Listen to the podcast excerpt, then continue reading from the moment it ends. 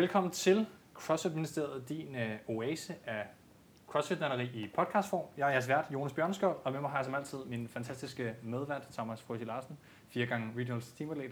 Hej Jonas, godt at have dig tilbage efter en uh, lille pause. Velfortjent. Ja, jeg var på ferie i Sverige, det var dejligt.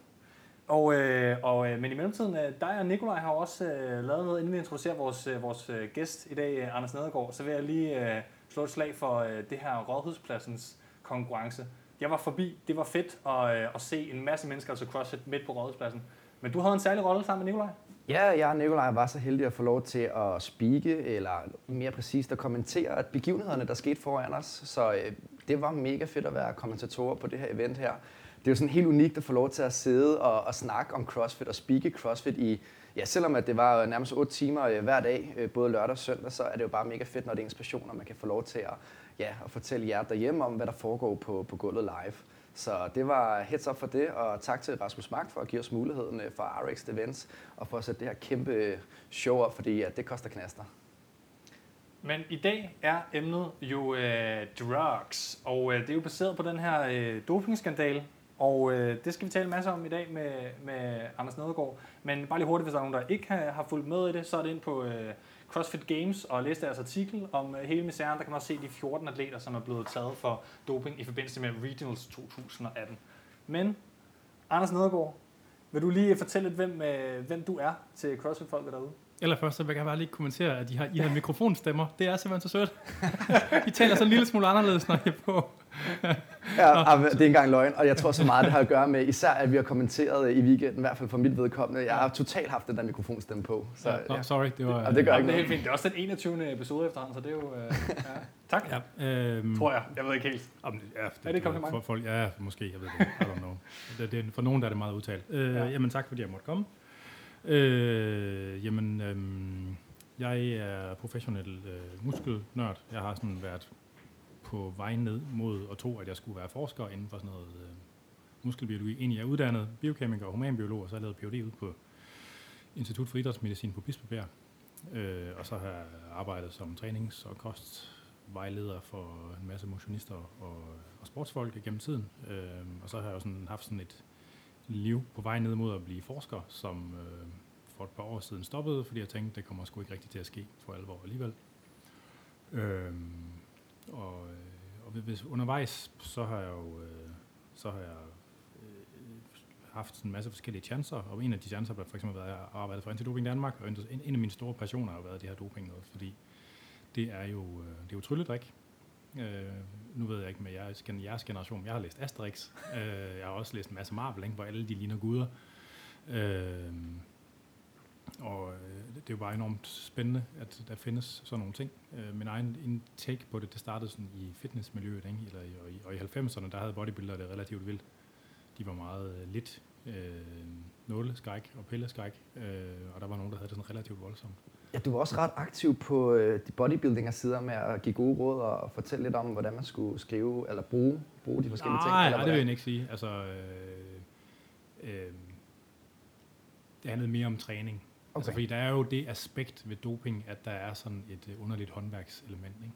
Og det, det der med, hvordan nogen, altså det er ude at føles, for eksempel, det aner jeg ikke. Okay. Altså, jeg, er ikke, jeg har ikke rådgivet. Altså, Anders Ren, er det, du siger? Altså, jeg har taget en masse ting, man kunne teste positivt af, fordi jeg, har, jeg synes, at stoffer generelt er sjove, ikke? Så, øh, øh, men lige præcis det ude, og det er ikke sådan, øh, det er ikke sådan en ting. Jeg, mm. jeg har for eksempel brugt en masse modafinil, sådan nootropic ting, det tester man positivt af nu. Øhm, no, nootropic uh, for almindelige folk. Study drugs. Ja, ja, brain drugs eller sådan den stof. Ja, ja. ja. Og det, egentlig så er det sådan en amfetamin-analog, men det er, ja. meget, det er meget lækkert. Hvis man har en dag, man skal trykke ekstra meget igennem. Ja, det er mit indtryk, at der er rigtig mange øh, nootropics, eller såkaldte nootropics, er lidt af noget, lidt af noget bullshit, men der findes også nogle, der virkelig virker. Ja, generelt set, så kan man sige, der er jo meget forskel på at løfte en ting fra et subnormalt niveau op til et, sub, op til et normalt niveau, mm. og løfte noget fra et normalt niveau til et supernormalt niveau. Mm. Og det er så afgjort min observans, at det, kun i det sidste kun i meget, meget, meget, meget, meget, meget begrænset omfang kan lade sig gøre. Mm. Og de ting, der gør det, så er det fordi man over, altså mange, rigtig mange af dem, så er det fordi man overtrækker kontoren et stykke tid. Så hvis man tager øh, stimulanser.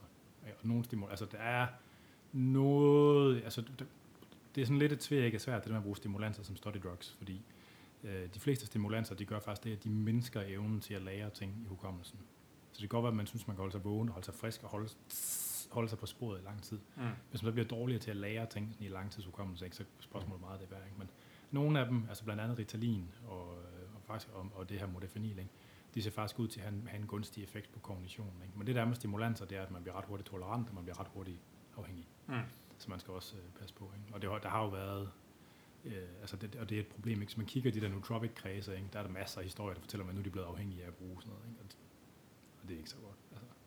Jeg kunne godt tænke mig også øh, at høre, øh, sådan, sådan, hvad har du af, fordi når du øh, laver dit øh, radioprogram med øh, MK... Øh, Fitness MK. Fitness MK, ja lige præcis, tak for det. øhm, så, så snakker du om en masse forskellige som sportsgrene. Det er jo både alt fra at ja, lægge med arm, og det er til yoga, og så også til at, at snakke for den sags skyld om idrætshistorien i Danmark og sådan ting. Mm. Men hvad er det din sådan, personlige sådan, øh, øh, ja, passion er? Er det vægtløftningsdelen? Er det bodybuilding-delen? Er det det, du selv har dyrket? Øh? Altså nu, altså nu er jeg jo sådan notorisk tynd af bygning. Ikke? Jeg kan løfte og spise alt det, jeg kan. Jeg kommer aldrig til sådan at blive sådan en, der, også når man er høj, ikke? man kommer aldrig til at få sådan, man kommer aldrig til at se massiv ud, vel? Og som ung, der var jeg sikker på, at det er det, der skulle til, ikke? Og, og, og det startede som sådan en fascination af, af det kosmetiske, ikke? som blev til en, en fascination af det fysiologiske, og som lige så stille udbredte sig sådan til arbejdsfysiologi generelt, og det bredte sig egentlig også til kulturen. Der er en masse sådan historiske og kulturelle ting omkring styrketræning, som er, er fascinerende. Altså, så man kan sige, at jeg er sådan lidt autist. Det, altså, det, mm. altså, og, er alle forskere ikke det? Ja, men altså, på nogle måder, kan man sige, hvis man skal ja. være rigtig god som forsker i virkeligheden, så skal man ikke være alfa autistisk. Mm. Altså, øh, øh, men, jeg, men jeg interesserer mig egentlig for det hele. Altså sådan, det, det, muskler og styrke, og er selvfølgelig det, der er min sådan primære interesse. Ikke? Men det har man lige så stille at udbrede sig. Ikke? Og det er også lidt sådan min, min, altså hvis det er noget, jeg interesserer mig for, så kan jeg jo godt læse en artikel, læse en bog, og så kan jeg huske utrolig meget af det med meget lille indsats. Ikke? Men hvis det er noget, der ikke interesserer mig særlig meget, så sidder det ikke fast lige meget, hvad fanden jeg prøver Nej, nej, nej, det er klart. Hvad, hvad du selv? Jeg har selv set dig nemlig stå og løfte vægt en gang nede på Institut for Idræt faktisk, nede i uh, atomkælderen, som man kalder atomkælderen. den. Atomkælderen. Jamen, altså, jeg laver primært styrketræning, og så en lille smule kampsport, når jeg kan klemme det ind. Okay. Øh, så burde jeg løbe noget, men det får jeg ikke gjort. Og jeg cykler lidt en gang imellem. Og nu taler uh, CrossFit, hvad er så din uh, berøringsflade der? Du, du kommer i sige om nogle gange? Er det, ja, ja. ja.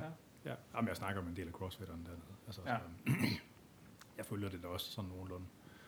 Øhm, jeg burde sikkert også lave sådan noget. Altså, men øhm, det er meget sjovt nu. Jeg, altså, Thor, som jeg laver det der 4% video sammen med, han er jo lavet til at være stærk. Ja, Thor, Thor Walk. Øh, Thor Walk ja, og har været med til Games også øh, ja, en enkelt ja. gang, hvor Nå, man... Men, det var det, man kunne købe sig adgang, var det ikke jo, det tror jeg. men, men det, det, er meget, han, du er sådan som ham, han er jo lavet til at være stærk ikke? og eksplosiv, og ja. øh, har ikke sådan særlig meget udholdenhed. Og jeg er den fuldstændig modsat øh, ende. Altså, jeg har en naturlig høj ildoptagelse øh, uden at træne, og jeg har, nu har jeg fået lavet de her gentest. Jeg har også en del af de genetiske polymorfismer, der gør, at jeg kommer mig hurtigt efter muskeludmattelse. Det kan jeg godt kende. Hvis jeg har lavet noget, jeg bliver udmattet af, mm. så går det meget kort tid, før jeg er klar igen i virkeligheden. Men det der med at blive rigtig stærk, og sådan rigtig hurtigt, det ligger ikke særlig godt. Men jeg kan huske, for jeg var med til sådan en CrossFit workout sammen med Thor, hvor der først var sådan en styrketing, ikke? og så var der sådan en, en smadret ting bagefter. Ikke? Og, øh, og Thor, han vandt, øh, han, han har kun trænet CrossFit et godt stykke tid. Ikke? Han har haft en lang periode, ikke at trænet, og så har han kun trænet CrossFit. Så han slog mig en lille smule på styrkedelen, ikke? på trods af, at jeg laver kun styrketræning, og han laver kun CrossFit. Og så flåede jeg ham brutalt på den der smadrede ting, selvom jeg ikke laver CrossFit, og han kun laver CrossFit. Ikke? Ej, det er sjovt. Altså, så det er sådan... Jamen, det er interessant det der med, hvordan kroppen ja, er, bygget til forskellige ting, og hvordan man, fordi man måske har en anden interesse som dig, alligevel være med at gøre det. Ja. Øhm, Altså, jeg har jo løbet godt tidligere. Jeg har aldrig, jeg har aldrig løbet under 3.000 på en Cooper-test. Ja, og, det, og 3.000 altså, på en Cooper-test, det, det er noget, jeg egentlig har svært ved at gøre lige på nuværende tidspunkt. Ikke? Øh, så, så det er, det er en altså ret høj baseline at have. træning, ikke? Ja, ja, ja. Altså, jeg kender godt de der fra, øh, fra hvad det, eller, eller officerskolen, som altid bare lå øh, fast på, på en Cooper, øh, uden at træne, og de røg også nogle gange, og så der tænker ja. man, hvad fanden foregår der? Ja. Det kan godt være lidt irriterende. Ja. Men sådan er du. Ja. Og, øh, og det er Men græsset er, godt, græsset er grønnere på den anden side af hækken, ikke? og det er jo også for rigtig mange mennesker, der er jo det, der, er jo det, der bliver sådan en, fordi det er, ligger lige uden for ens rækkevidde, ikke? så bliver det, Ja, så bliver det ekstra, ekstra spændende at opnå. Det, efter. Jeg tror, lidt, det, jeg tror lidt, det er det, der har været for mig også. Ja. Vi øh, hvad det, talte Thomas og jeg øh, om på et tidspunkt i forbindelse med den her udsendelse, at, at, at du ligesom virker som om, du er meget passioneret omkring det her med at få, få, øh, få givet viden ud til folket. Altså eksempelvis det, der har været på det sidste, uden at vi skal komme dybt ind i det. altså med Heilesen og øh, metasundhed og sådan nogle ting. Altså det her med at prøve at egentlig lidt øh, med din fritid, at prøve at få brudt op i fejlinformation. Er det et Ja. korrekt måde at, at sådan formulere det på? Jo. Og er, er det her doping, øh, hvad skal man sige, interesse, som det virker som, du har haft foredrag og sådan ting, har det været lidt i samme? Altså, er det det, der er pointen med det? Hvad, hvad er dit mål egentlig med at snakke om doping? Jeg ved det ikke. Nej, okay. Det synes bare, det er interessant. Altså, det, det, det er et spændende område, fordi det er malet op mellem sådan to fronter. Ikke? Yes. Ikke? Hvor man på den ene side har nogle brugere, og det, det er jo som min primære berøringsflade har været motionsbodybuilding, ikke? eller motionsdoping, øh, altså, hvor det sådan er amatør Mm. bodybuilder, og de har jo sådan et øh, forhold til det, hvor de er villige til at negligere bivirkninger, Mm. og det skal bare være vildere og voldsommere. Og, øh, og så på den anden side har man sådan et øh, socialt konservativt borger Danmark ført an af Antidoping Danmark, og i vist omfang DGI, og måske endda DIF, som er sådan meget sur onkel løftet pegefinger, puha, det må I, ikke? Øh, og det, det, er sådan, de, det er sådan de poler, der er i den der debat. Og det er sådan et, det er et ekstremt uhensigtsmæssigt miljø, nu vil jeg sige. Altså Antidoping Danmark er blevet bedre, og man skal tænke på, at deres kommunikation, den er jo, det er jo, den er jo altså Antidoping Danmark er blevet stiftet for at håndtere doping i sport. Og hvis, hvis man inden, inden for sporten, der kan man sige, der kan man jo aftale de regler, man vil, så længe det er afgrænset inden for reglerne. Så skete der jo det med, at doping det blev ulovligt i Danmark. Og, og, og øh, man skulle til at forholde sig til det, ikke? og så skulle man til at tale om, om den her rekreationelle brug. Ja, når du siger, at det blev ulovligt, det ved du helt præcis. Altså, kommer man i fængsel af at tage det, eller er det en bøde, eller hvad, hvad betyder det, at det er ulovligt? Ja, men nu er det jo, altså lovgivningen blevet harmoniseret, så det er lige så ulovligt som narko. Så i værste fald, så kan man få seks år i spil. Ja, så, så det er jo bare for at, at sætte det så op ulovligt. som, til at forstå egentlig, Ja. hvor, hvor ulovligt det er. Det er ikke bare, at du får en påtale af politiet Nej. øh, og, og en, en lille bøde på 500 Så kroner. det er Det er faktisk ligesom ulovligt, narko. som han til Og, og det er ret vigtigt egentlig at forstå det her, den her Mm. debat i hvert fald. Øh, og måske også omkring kulturen af, af, af krudt, kan man sige generelt i Danmark i hvert fald måske er, at man har det her syn på, at, at det er faktisk noget, der, der kan blive straffet ret voldsomt. Måske sammenlignet med, med andre lande. Øhm, og det kan også være, at vi kommer til at tale om det lidt senere. Øhm, og, så, og så kan man sige, de her forskellige narrativer, der findes omkring det, ikke? de påvirker, eller de her to poler, ikke? De, folk de vil meget let blive tvunget til at abonnere på den ene eller den anden, det andet narrativ omkring, hvad doping er eller ikke er. Og det gør, at det påvirker den måde, som folk de fortolker de, altså de ting, de bliver præsenteret for. Øhm, og så er der noget videnskab i, midt imellem, ikke? Altså, øh, som der er lavet på det, som i nogen på nogen måde bakker op om den ene pol, eller den ene side, ikke? og på nogen måde bakker op om, hvad den anden side siger. Øhm, og der kan man sige, at, at blandt de der rekreationelle bodybuildere, som bare hygger sig, og øh, der er no, der, de tror helt sikkert nogle ting, der er forkerte, ikke? men det gør Herrebro Danmark altså også. Og det er sådan et meget sjovt sådan, spændingsfelt at være i. Mm. Eller sådan at betragte i hvert fald, eller bidrage til, eller hvad man nu skal kalde det. Jeg Ja. tænker, det er egentlig stille og roligt leder os videre, hvis jeg må øh, hoppe videre, Thomas, til, til, hvad skal man sige, præstationsfremmende midler 101, kaldte jeg det i, i udkastet, da vi skrev det. Fordi, øh, kan du ikke fortælle om, hvad det er, og er det det samme som, som doping som udgangspunkt, øh, og, og hvad for nogle termer bruger man ligesom om det? Øh, altså, hvad er det? Øh, altså, det, er jo, det kommer lidt an på, hvem man spørger. Mm. Fordi der er jo nogen, der grupperer præstationsfremmende kosttilskud sammen med PED, Mm. altså eller performance enhancing drugs. Og det synes jeg er fjollet. Altså, Mm. Nu kan man sige, at øh, dem, der ligesom sætter den, den globale standard for doping, hvad der er doping og ikke doping, det er jo WADA og deres prohibited list. Og de har sådan nogle grupperinger af stoffer, ikke? hvor der er, er steroider og peptider og fysisk kemisk manipulation som bloddoping. Det er en pæn lang liste Det er en pæn lang liste, ja. Ja, ja, ja. Øhm, og dem bliver revideret hvert år. I øvrigt, ikke? Og de ting, og man har jo sådan et panel, der sidder og vurderer, hvad der skal på listen, ud fra om det et er præstationsfremmende, to er sundhedsskadeligt, tre er imod sportens ånd. Mm. Hvis man opfylder to ud af de tre, så er det i hvert fald noget, der skal komme i betragtning i forhold til øh, ting, der skal på dopinglisten. Ikke? Ja. Det, det vil sige, at noget kan godt være overhovedet ikke præstationsfremmende og alligevel være på listen. Det er jo det, der er tilfældet med has i virkeligheden. Ja. Og omvendt også, kan det godt være ikke sundhedsskadeligt at være på listen? Er det tilfældet? Øh, jeg vil jo våge at påstå, at den måde, som man for eksempel bruger steroider på i de fleste sport, det, dem, hvor man bruger det sådan stille og roligt, Mm. der er der tvivlsomt, om det har en, en sundhedsskadelig effekt. Det vil jeg mene. Ja, og det var måske også lidt tilbage til det, du snakker om, at øh, de bodybuilder, der render rundt øh, nede og, og tager øh, ja, noget krudt, at de har en øh, perception af, hvad, hvordan og hvorledes tingene er, mens at herre for Danmark har en anden perception af det. Det vil sige, at Ja. de måske tror, at alt er farligt, når det har noget at gøre med steroider. Ikke? Jo, jo. Øhm, og, og det er jo det, der er det interessante den lige præcis, at det behøver ikke være farligt, hvis du gør det i en mængde, som ikke er Men, sundhedsskadelig. men, og det, du, men det tror alle jo fra starten af. Ikke? Og det, så, altså, man, kan- så man kan sige, at det, det der er problemet med, med motionsdoping generelt. Fordi i min, som jeg oplever det, så er der en kæmpe stor forskel mellem motionsdoping og sportsdoping. Mm. Øh, fordi motionsdoping, det er noget, man gør for at dope sin identitet grundlæggende, for at bygge sin identitet, mens at sportsdoping har ligesom et konkret, altså det er meget operationaliseret, det har et formål, ikke? og det har også en expiry, når man er færdig med sit atletliv, så er man også færdig med det pjat, ikke? Mm. Man ser ikke nogen cykelrytter, der bliver, skal, blive, skal lige skal have et ekstra skud EPO efter det. Altså, Nej, og, og for egentlig at tage det øh, konkrete eksempel, du kommer med her, det er jo det er meget sjældent, man ser vægtløfter i masterkategorien egentlig fortsætte med at være dygtige. Øh, De stopper Stærke, simpelthen. stærke mener du. De kan godt være dygtige, men de er ikke Ja, ja, stærke. stærke. Det kan godt være, de bevæger sig flot, men de er ikke særlig stærke længere, nej. Nej. Og det er derfor, man lige pludselig ser nogle nationer som Danmark har masteratleter med til VM og kan vinde VM. Ikke? Altså, det er jo fordi, Ja. at, at der er altså ikke nogen at konkurrere med af dem, som virkelig har haft fart på i deres unge dage. Men, men for at afslutte den der motionsdoping-ting, ikke, det er jo, at, at brugen er enormt forskelligartet. Den er vildt heterogen. Og så der er nogen, der prøver det en enkelt gang, nogen, der prøver det nogle få gange, der er nogen, der måske prøver det mange gange, men med okay lang tid imellem, og mm, hvor det ligesom det er ikke eskalerende. Ikke? Og så er der dem, hvor det, hvor det bliver ukontrollerbart, hvor det bliver noget afhængighedsagtigt. Ikke? Og jeg vil våge påstå, og det har jeg sagt mange gange før, og jeg kommer til at sige det mange gange igen, at dem der, der dukker op som sådan ekstrabladets forsider, fordi de bare er fuldstændig eksploderet inde i, Mm. øh, det er sandsynligvis dem, der har de her misbrug. Ikke? For jeg, jeg mener, det der, altså, Antidoping Danmark har et sprogbrug omkring doping, hvor de kalder al dopingbrug misbrug. Og det er ikke et sprogbrug, jeg er enig i. Man, kan- jeg, jeg vil godt mene, at man kan have et kontrolleret forbrug. Ikke? Mm. Øh, Ligesom man, nogen vil mene, kunne have af, hvad hedder det, cannabis. Ja, eller kokain, eller ja. ja. Om, altså, jeg tror, der er relativt mange medietyper, der får sig nogle snitter i weekenden på sådan en tilbagevendende basis, ikke? Ja. uden det stikker af i den grund. Ikke? Ja, man kan også være funktionel øh, alkoholiker eller funktionel analfabet, så man kan ligesom, altså, det kommer an på, hvordan man... Jeg vil faktisk godt tænke mig, fordi du har faktisk Øh, haft et... Øh, Nå, men lige, bare lige for, for at få sluttet den, ikke? fordi Ja. ja. dem, dem, der ender med at blive syge, ikke? det er dem, der får et misbrug. Ikke?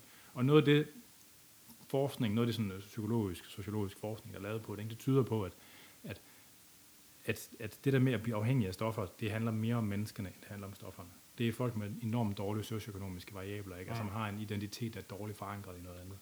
Så, så når, så når øh, der kommer nogen knægt og spørger mig, og det er der fandme mange gange sket, ikke? hvad med en enkelt kur, er det ikke sikkert, ikke? Altså jo, det er det nok, men spørgsmålet er bare, om det er en enkelt kur. Fordi, så, så, og, og, min, om det skal være ulovligt eller ej, det er et politisk spørgsmål.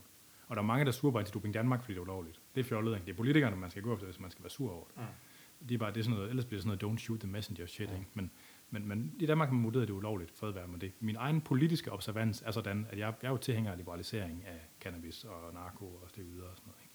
Fordi jeg vil jo mene, at den, den, de, det er et godt citat, det der. de, ob- de, de, de observationer, der er gjort i de lande, hvor man har gjort ting ulovlige, der tyder det på, at det påvirker ikke brugen. Det øger bare kriminaliseringen. Mm. Og de lande, hvor man har gjort ting lovlige igen, dem øger det ikke brugen. Der er, lige, der er gerne sådan en boble lige efter, ikke? og så normaliseres det igen. Mm. Så, så spørgsmålet er, om det er noget, der kan være betalt at bruge ressourcer på. Det, det er jo meget komplekst, altså sociologisk øh, spørgsmål i forhold til, hvad er effekten af, af lovliggørelsen og ikke lovliggørelsen. Altså, hvad, Ja. hvad skal alt så være lovligt, og hvad skal ikke være, være lovligt? Øh, man argumenterer meget for, at pornofrigørelsen i Danmark kan gøre en kæmpe forskel i forhold til øh, perversiteter, der ligesom har haft udtryk i, i øh, voldtægter og børnemisbrug og sådan ting, at det har været positivt. Bare som et gammelt eksempel, kan man sige. Og, Jo. og spørgsmålet er mange af de her ting, så er det lidt after the fact, men, men det, altså, det er jo trods alt ikke studier, man har lavet i, øh, med double blind og til højre venstre. Det kan man ikke rigtig. Nej, det er lidt svært på samfundsplan. Men, men i hvert fald interessant at høre øh, din holdning til det på det plan, for det, det siger jo noget, når du ligesom ved øh, noget om emnet, kan man sige. Men, Ja. men når det så er sagt, så synes jeg, at de Ja. fleste folk, der koder sig, de skal tage være. Fordi det, er, en- fordi det er en fucking åndssvag. Altså, det, de skal ikke lade være med at gøre det, fordi det er ulovligt. De skal lade være med at gøre det, fordi det er et dårligt valg for langt de fleste mennesker. Ikke? Ja. Øh, specielt for de der unge nogen. Ikke? Fordi det er så let, at det fører så let ned i sådan et kaninhul, fyldt med krudt og tatoveringer og gaspetøj, ikke? som bare øh, ikke er særlig godt for mennesker at komme ned i. Altså, og, og, og det holder op med at være sjovt at træne. Jeg har hørt så mange mennesker, der har været på krudt, ikke, som ikke synes, det er sjovt at træne efter, uden, uden krudt, når først de har været på. Ja, Ikke? ja. Og øh, jeg holder meget styrkesport. Ikke? Det er jo super nederen. Man kan ikke se folk, der er store buler, eller folk, der er stærke, uden at det bliver sådan en arbejderbeje, hvor man skal, Nå, han er på krudt eller ej. Øh, øh, øh, Mm. ikke? Altså, det, det er fandme irriterende. Ikke? Og øh, det er de der helt unge mænd, ikke? Det bet, altså problemet, hvis det betyder noget for en, der har store muskler, så skal man lade være med at tage krudt. Jamen, altså. og, og apropos det her med, med store muskler, fordi jeg synes selv, at du lavede et øh, mega fedt øh, radioprogram, der handler om paraffinolie og hvad hedder det, syntol, og det er virkelig... Øh, været meget debatteret lige nu faktisk på medierne på TV2 og, og DR1. Det er, man sprøjter ind i... Ja, lige præcis. Ja. Det er det her, hvor vi sprøjter noget olie ind, og det kan være, Anders øh, bedre kan forklare det. Men lige for, det er fordi, nu sidder, det, det, er jo bare lige for at, for, ja, men det er for at forklare, øh, nu laver den her one-on-one med, med ja, stivider og præstationsfremmende stoffer. Vil sådan noget være et præstationsfremmende stof? Nej. Nej, og, og hvorfor ikke, øh, ja, bare for at få uddybet det fuldstændig? Fordi det er ikke præstationsfremmende. Det er et stof, men det er ikke præstationsfremmende. Og, og det eneste, det gør, det er simpelthen, at man ja, kommer til at se større ud og få lidt større buler, ikke? Ja. Men, så, men så, den, den her distinguering mellem, hvad skal man sige, hvad hedder det, øh, ergogenisk og ikke ergogenisk, hvad hedder det, og nu, sagde, nu kosttilskud sagde du så, at det synes du ikke skulle plottes ind under samme øh, paraply, kan man sige. Men, men ideen om, hvordan man definerer præstationsfremmende, er jo i sig selv også vigtig, fordi det, det er jo ikke bare arbitrært. Nej, nej. Altså, for eksempel, hvorfor er kreatin ikke dopingstof. Ja. Nå, men det, det, er faktisk et rigtig godt spørgsmål i forhold til effektstørrelserne. Måske ikke vildt store ved alle studier og sådan ting, men det virker som om, at... Men det er præstationsfremmende, ikke? Jo, præcis. Og så kan man så diskutere, om og det er meget vel, vel, vel dokumenteret, ikke? Meget vel dokumenteret, ikke? Så hvorfor ikke? Ja. Eller koffein. Som, big, som vi sidder og drikker big time her. Ja, men ja. begge dele er stadig på watchlist, så vi det ved. Og koffein har også et grænseniveau. Har det ikke det stadigvæk? Overhovedet det, ikke? Det er på sådan en monitoring list. Okay. Så det, det var på dopinglisten, og så var det for bøvlet at administrere. Ja, klart. Men det handler enormt om, mange årsager. Så nu er det sådan på sådan en monitoring list, ja. hvor man prøver på at tage, undersøge, om det bliver misbrugt. Ikke? Men du kan ikke teste positiv for koffein nu. Nej, jeg tror faktisk, det var en grænseværdi. Okay, ja, cool. men, men hvad skal man sige, altså, hvad hedder det, det her med, hvad der så er ergogenisk, øh, den definering, kan, kan du komme med et grænseeksempel på noget, hvor man siger, ikke i forhold til om forskning er i tvivl, men man, hvor man siger, at det hjælper måske din træning, men ikke din performance, og derfor kalder vi det ikke præstationsfremmende, for eksempel. Er der nogle stoffer, som Øh... Ja, det skulle godt. Det er øh, væksthormon måske. Ja. Det er ikke rigtig præstationsfremmende. Nej. I hvert fald ikke i de doser, det er undersøgt videnskabeligt. Men det gør måske, at man ikke så let får skader og sådan noget. Måske. Det har noget på recovery, så indirekte er det i virkeligheden måske præstationsfremmende måske, om et år. Måske, men jeg, jeg, eller, jeg, det ved jeg sgu ikke. Det er, Nej. Men det er jo bare for, bare for at fortælle, altså præstationsfremmende er noget, der ikke er akut, men, men, men på sigt, om ikke andet, giver en ja, det kan, det kan enten være akut eller opbygget akkumuleret. Ja. Eller akut eller akkumuleret, ja. Og det vil sige, det skal i, i, i en bred sportsligt defineret performance være præstationsfremmende på din styrke, din udholdenhed, din et eller andet, kan man sige. Defineret Om meget strammere videnskabeligt for mig. Jo, nej, det tror jeg ikke, det er. Nej, okay. Det er ikke min oplevelse der. Men nej. der vil også være forskel på, hvad der er præstationsfremmende fra sport til sport. Altså beta-blokker vil nok ikke være særlig godt i vægtløftning, men det vil sikkert være godt i buskydning. ja. Men, men er, er dopinglisten ikke hvad det, mere eller mindre sidet lidt over i forskellige sportsgrene, baseret på andre sportsgrene? Kun i meget begrænset omfang. Nå, okay, okay, fair øh, Så er det sådan noget med, at, at, som jeg forstår det i hvert fald, det er ikke, det er ikke, jeg er ikke super skarp i det, så er det noget med, at, at, at det verdensomspændende forbund for en sport kræver en eller anden specifik undtagelse. Ikke? Så for eksempel, at, altså blod, yes. blodpasset, man snakker om nu, ikke? eller uh, biological passport, eller hvad fanden det er, de kalder det, ikke? Ja. det er jo ikke implementeret på tværs af alle sportsgrene. Nej, i cykling er det, det er jo kun, det er kun cykelsport, og ja. Hvorfor, nu, nu, nu, man begyndt, nu, nu, man begyndt, man begyndt at snakke om det i fodbold og sådan noget også, ikke? Men, okay. øh, men, det, er jo, det er jo fordi, at UCI har bedt om det. Og det er altså, cykelunionen? Øh, ja. ja. Altså, så det, det er ikke sådan noget, så, altså, så, så det, det kan godt være, at VADA har lavet frameworket, det ved jeg bare, det kan jeg faktisk ikke engang huske, om det er.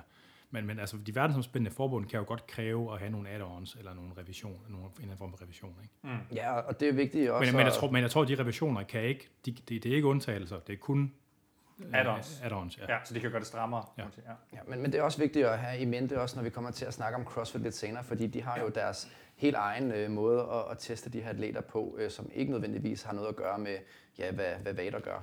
Nej. Og det er jo, et, et, det er jo et, en kæmpe diskussion i sig selv, det her med drug-free sport, som i, i USA, øh, mange af de kommersielle ligaer, som MLB og sådan ting, øh, det er dem, der står for. for men men det, det, det kommer vi lige til. Øhm, kan, kan du lige øh, kort også komme ind på, Anders, øh, det her med, at en del præcisionsfremmende midler, eller altså drugs, PD, som de bliver kaldt, ikke rent faktisk måske hjælper nogen overhovedet, i det omfang, det, det bliver taget og så videre? Øhm, men det vil jo altid afhænge af en arbejdskravsanalyse. Ikke? Ja. Så for eksempel, så kan, altså det ude kan sagtens gøre man lettere blive forpustet. Det vil være et problem i CrossFit, ja. at du bliver tidligere forpustet. Øh, hvis man tager mange, så får man ekstremt lidt pump. Det vil være et kæmpe stort problem i CrossFit. Altså, så der, der kan sagtens være Og Pump er laktatopbygning en slags, eller hvordan? Der er altså, rigtig, altså, hele det der fænomen med pump, det er Ja. faktisk ekstremt dårligt ved. Der er ikke helt nogen, der for alvor ved, hvad det er. Nej, Altså, altså, der det er er en- også lidt provokerende, at spurgte til laktat, tror jeg, fordi øh, det ved man vist ikke helt, om det overhovedet var det, der var, problemet i sidste ende. øh. Øh, nej, altså det, laktat gør nok ikke noget godt in vivo, men det er, Nej. jeg ved ikke helt, om den er slugt, den der, ikke? Men, Nej, men med, Det er lidt sjovt, du siger det der med arbejdskravsanalyse, fordi jeg har set nogle cykelrytter, de bliver også taget for faktisk steroider. Øh, ja, men det, det må må være- overtræning. Okay. Det gør simpelthen, at Så det er ikke for at træde flere øh, watt i cyklen, det er at modvirke overtræning. så det var faktisk den der indirekte effekt, vi talte om med væksthormoner den ja, de skal jo ikke være større, tværtimod. Altså, Nej. Men, men hvad skal man sige, øh, det, den anden del, i- specifikt i forhold til mange af de her hvad hedder det, crossfitter, der er blevet taget for ting. Øh, jeg hørte, øh, hørte en gut øh, forholde sig til det, som ikke lige har din baggrund, men som, som øh, er inde i crossfit-sporten, øh, som, hvad skal man sige, og, og har noget, noget forskellig baggrund også, som i hvert fald udtalte sig om nogle af stofferne og sagde, at som udgangspunkt, så er flere af dem ikke testet nok til, at du egentlig har en sikker viden på, at de overhovedet har en præstationsfremmende effekt. Så det, man kan sige, det er lidt nogle sats at tage nogle stoffer, som måske gør natter. Er det også din oplevelse? Sådan...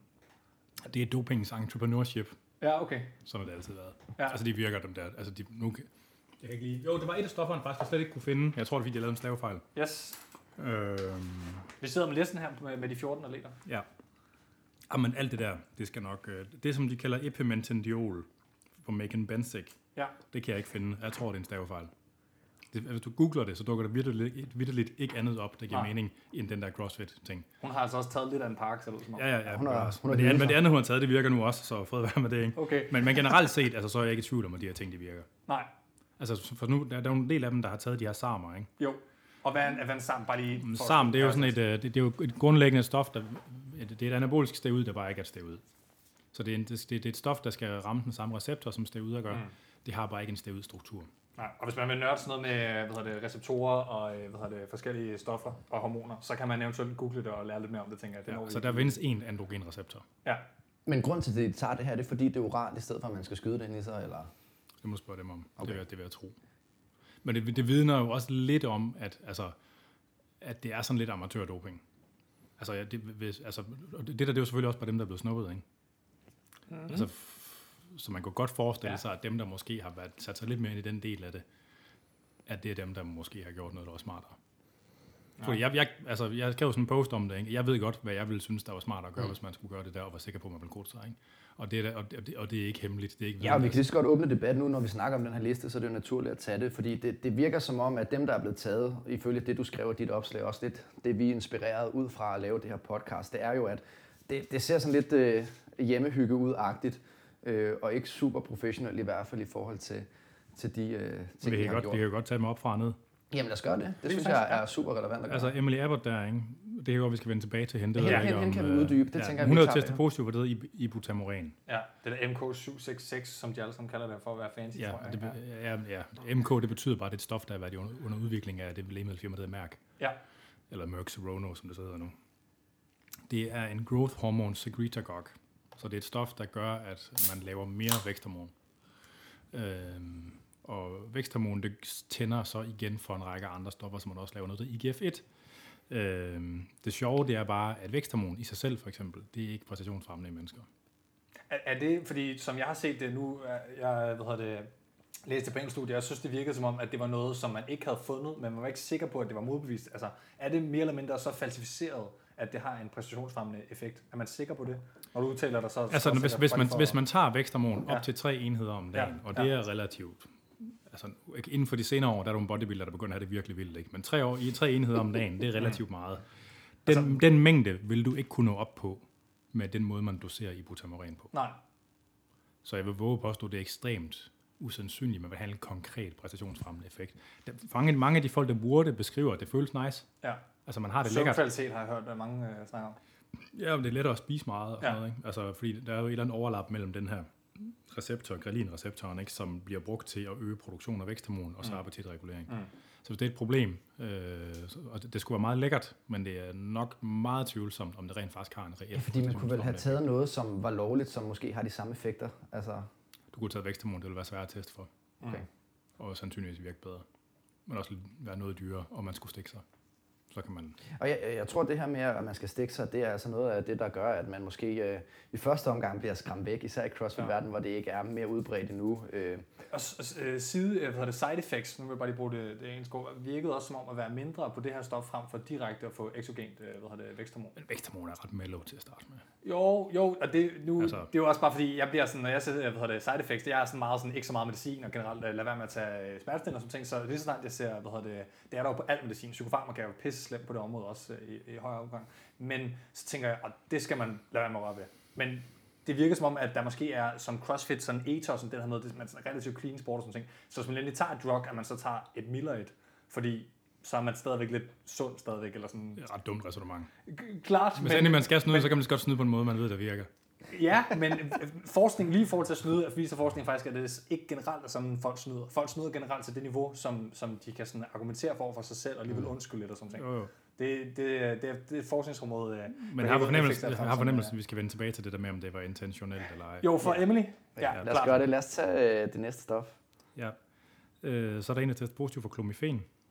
Øh, altså klomifen, det er en... Øh, det er det samme for østrogen, som sådan samer er for øh, testosteron. Ikke? Så det er et stof, der går ind og, og på østrogenreceptoren øh, og blokerer den.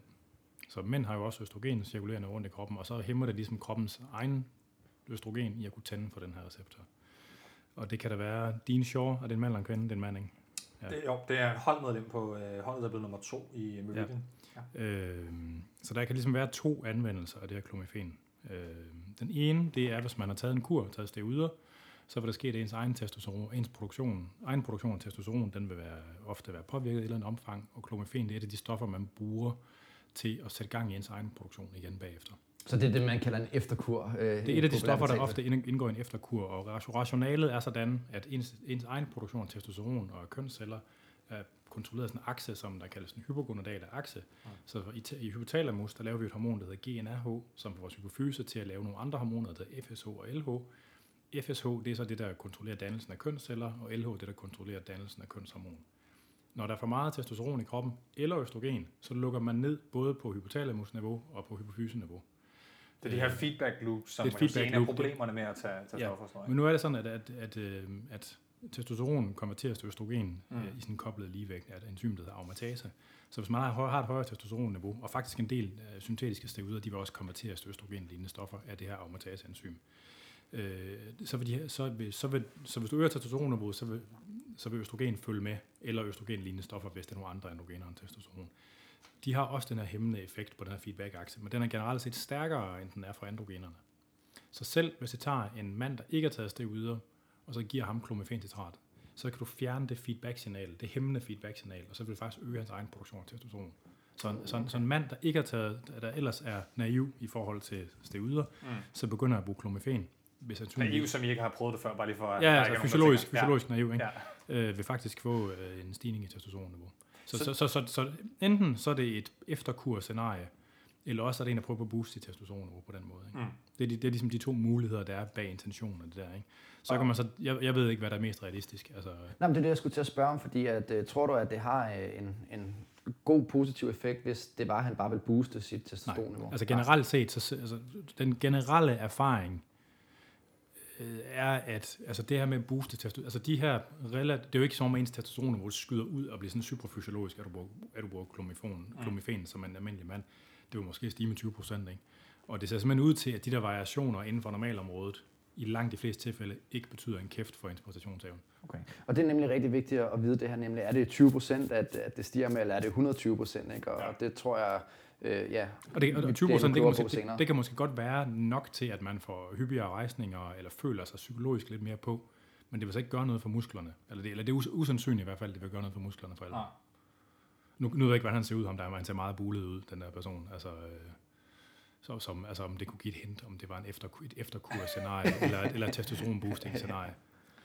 Må, må, jeg, må jeg lige, nu du siger, øh, hvad hedder det, føler øh, så hvad hedder det, bedre ved muffen, eller hvad man skal sige, altså føler sig i bedre form.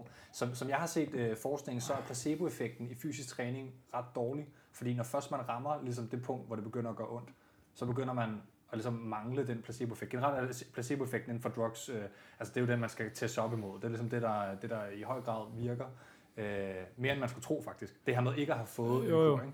Men, men, men ved du noget øh, om, Altså, om der det? er lavet, der, man har lavet sådan nogle placebo-effekt-studier på steroider? Ja. Ja. man kan se, at folk, der får, altså, folk, der får placebo-steroider, de bliver også stærkere.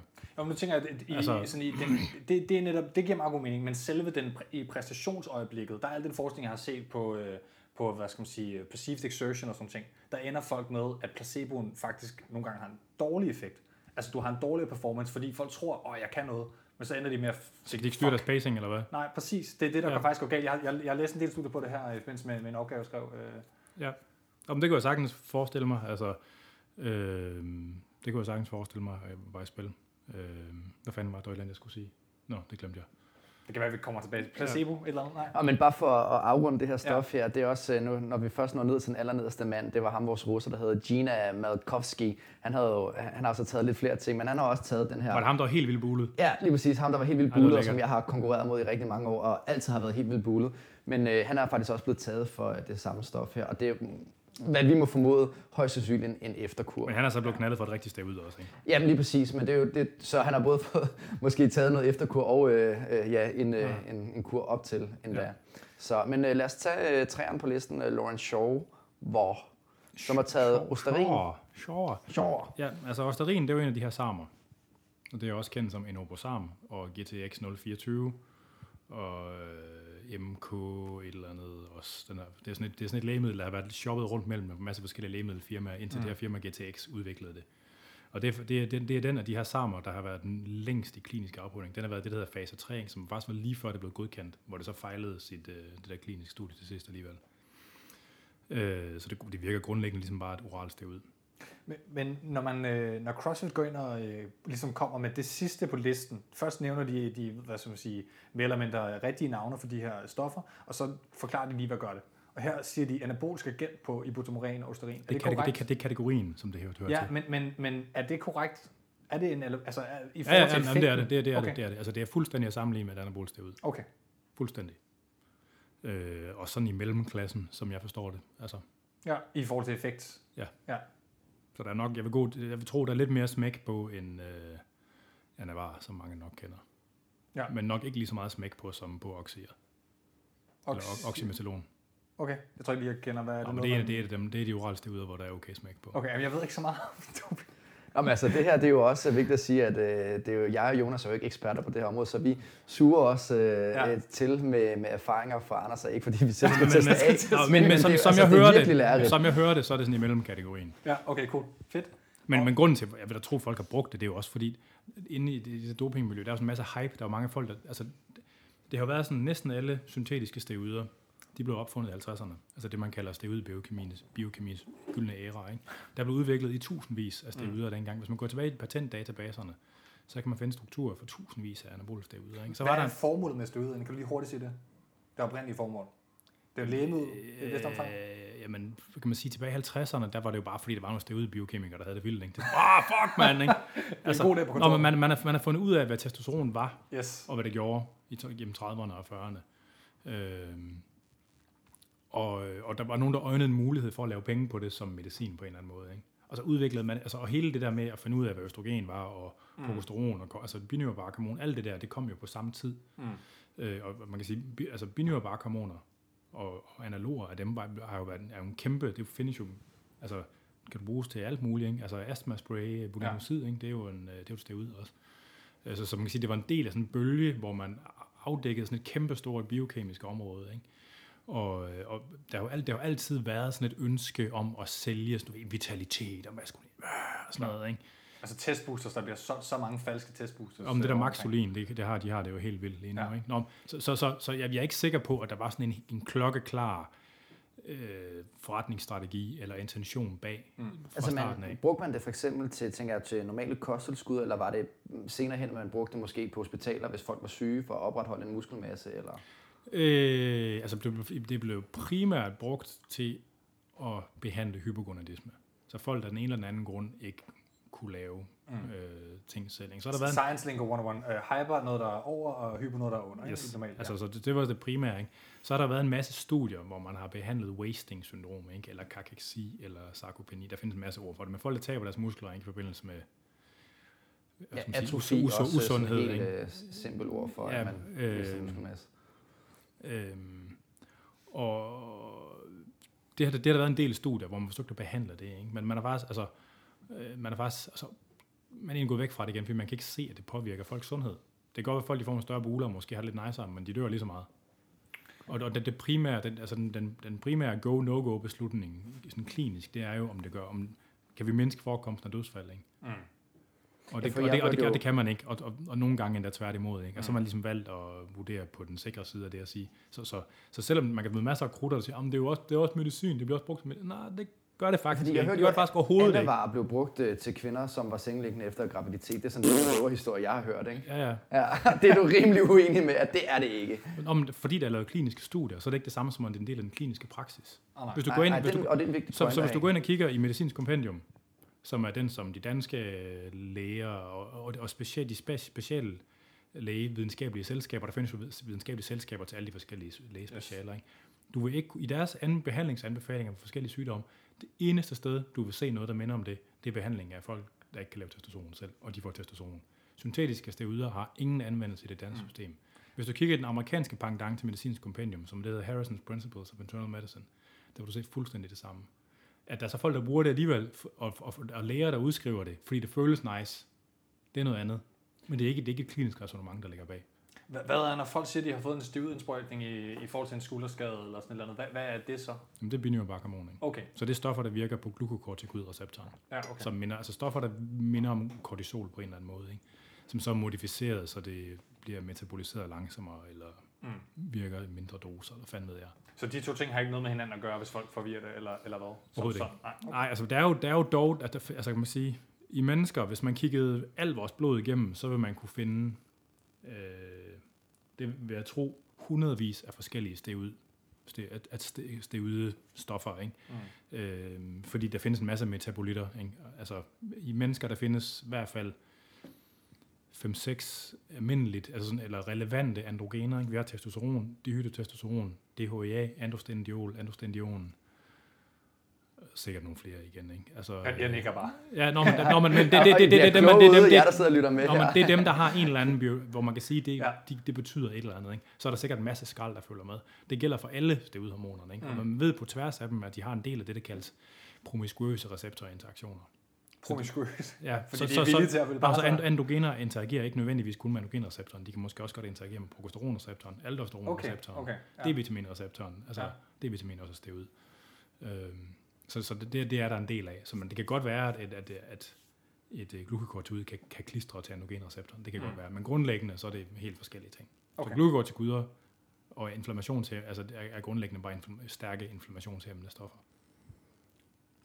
Øh, så det, det var en lang omvej for det der også. Jamen, det, det er fint. Inden, inden du går videre med, med Laura Hosier, så vil jeg bare lige til lytterne fortælle, at øh, dem, der er på hold på den her liste, hvis I selv går ind og kigger på den, vi skal nok smide et link ud, øh, har vi også gjort en gang, men bare sammen med episoden kommer det igen, så skal I lægge mærke til, at dem, der er på et hold, som har kvalificeret sig, det er alle dem, vi snakker om lige nu, der er holdet blevet diskvalificeret på grund af, at en af medlemmerne har været på stoffer. Det skete også med Team Yars i 2016. Det, det ville være lækkert, hvis vi lov til at stille op med en person mindre.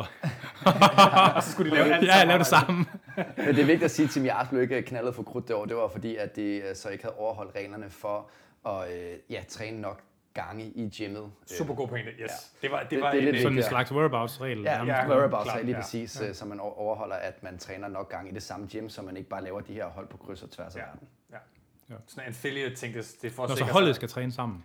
Øh, ikke, ikke samtidig nødvendigvis, men de, de individuelle personer på holdet skal træne i det gym, som de stiller samme op for. gym. Ja, Ja, så deres primære gym, kan man sige. Ja. Det er sådan, ja. Men det er også lidt en sketchy regel, og den måde, man Klart. så overholder den regel på, det er så ved at smide ting op på sociale medier nogle gange. Det kan være nok øh, ja, evidens for, at man har overholdt reglen. Ja, det er ikke særlig er godt kontrolleret, men, men Ja. pointen var i hvert fald bare for at sige, at de fik også én atlet diskvalificeret, og så Ja. blev holdet diskvalificeret. Det var ikke for at sige det. Altså. det kunne man hurtigt De er tro. alle sammen krudtet op to the, gill, to the gills. Det var et hold fra Mellemøsten, ikke? Så man skal... Ja. Nå, yes. Men øh, det, det næste stof, øh, Laura Huscher har taget, det er hygienamin. Jeg ja. Ved ikke, om det er rigtigt udtale. Men, Jeg tror, det er rigtigt. Altså, der står det en beta-2. Jeg kender ikke det der specifikt hygienamin, men der står det en beta-2-agonist. Beta-2-agonister, det er den samme klasse som øh, ast- sådan stærk astma-medicin, eller det er astma-medicin. Så hvis, det, mange af de, der kender nok clenbuterol, det er også en beta-2-agonist. Så generelt set, så vil beta-2... Det er den her blå astmaspray, øh, er det det der, eller er det Nej, det er salbutamol? glan- Ja, det er salbutamol. Salbutamol. Men salbutamol, det er også en beta-2-agonist, den er bare svagere. Så, Men det er den, de fleste tager, salbutamol. Ja. Øh, som, Ja, eller Bricanyl. jeg kender- ja. Eller Bricanylen, ja. Ja. ja. så det er også beta-2-agonister, de er bare knap så stærke. Ikke? Glenbuterol er en beta-2-agonist. Der er noget mere smæk på. Og det er den cykelrytter, der bliver taget for. og mange bodybuildere bruger den som diet drug. Så, de, så generelt set, beta-2-agonister har en, en lang række effekter, og de virker lidt ligesom stimulanser, ikke? men de har stærkere effekter i periferien, altså uden for hjernen. Øh, så de øger muskeltonus på en eller anden måde, så man, man ryster mere, får større, har lidt svært ved at slappe af. Øh, Det er som hvis man har drukket rigtig meget kaffe, eller hvad? Ja, ja.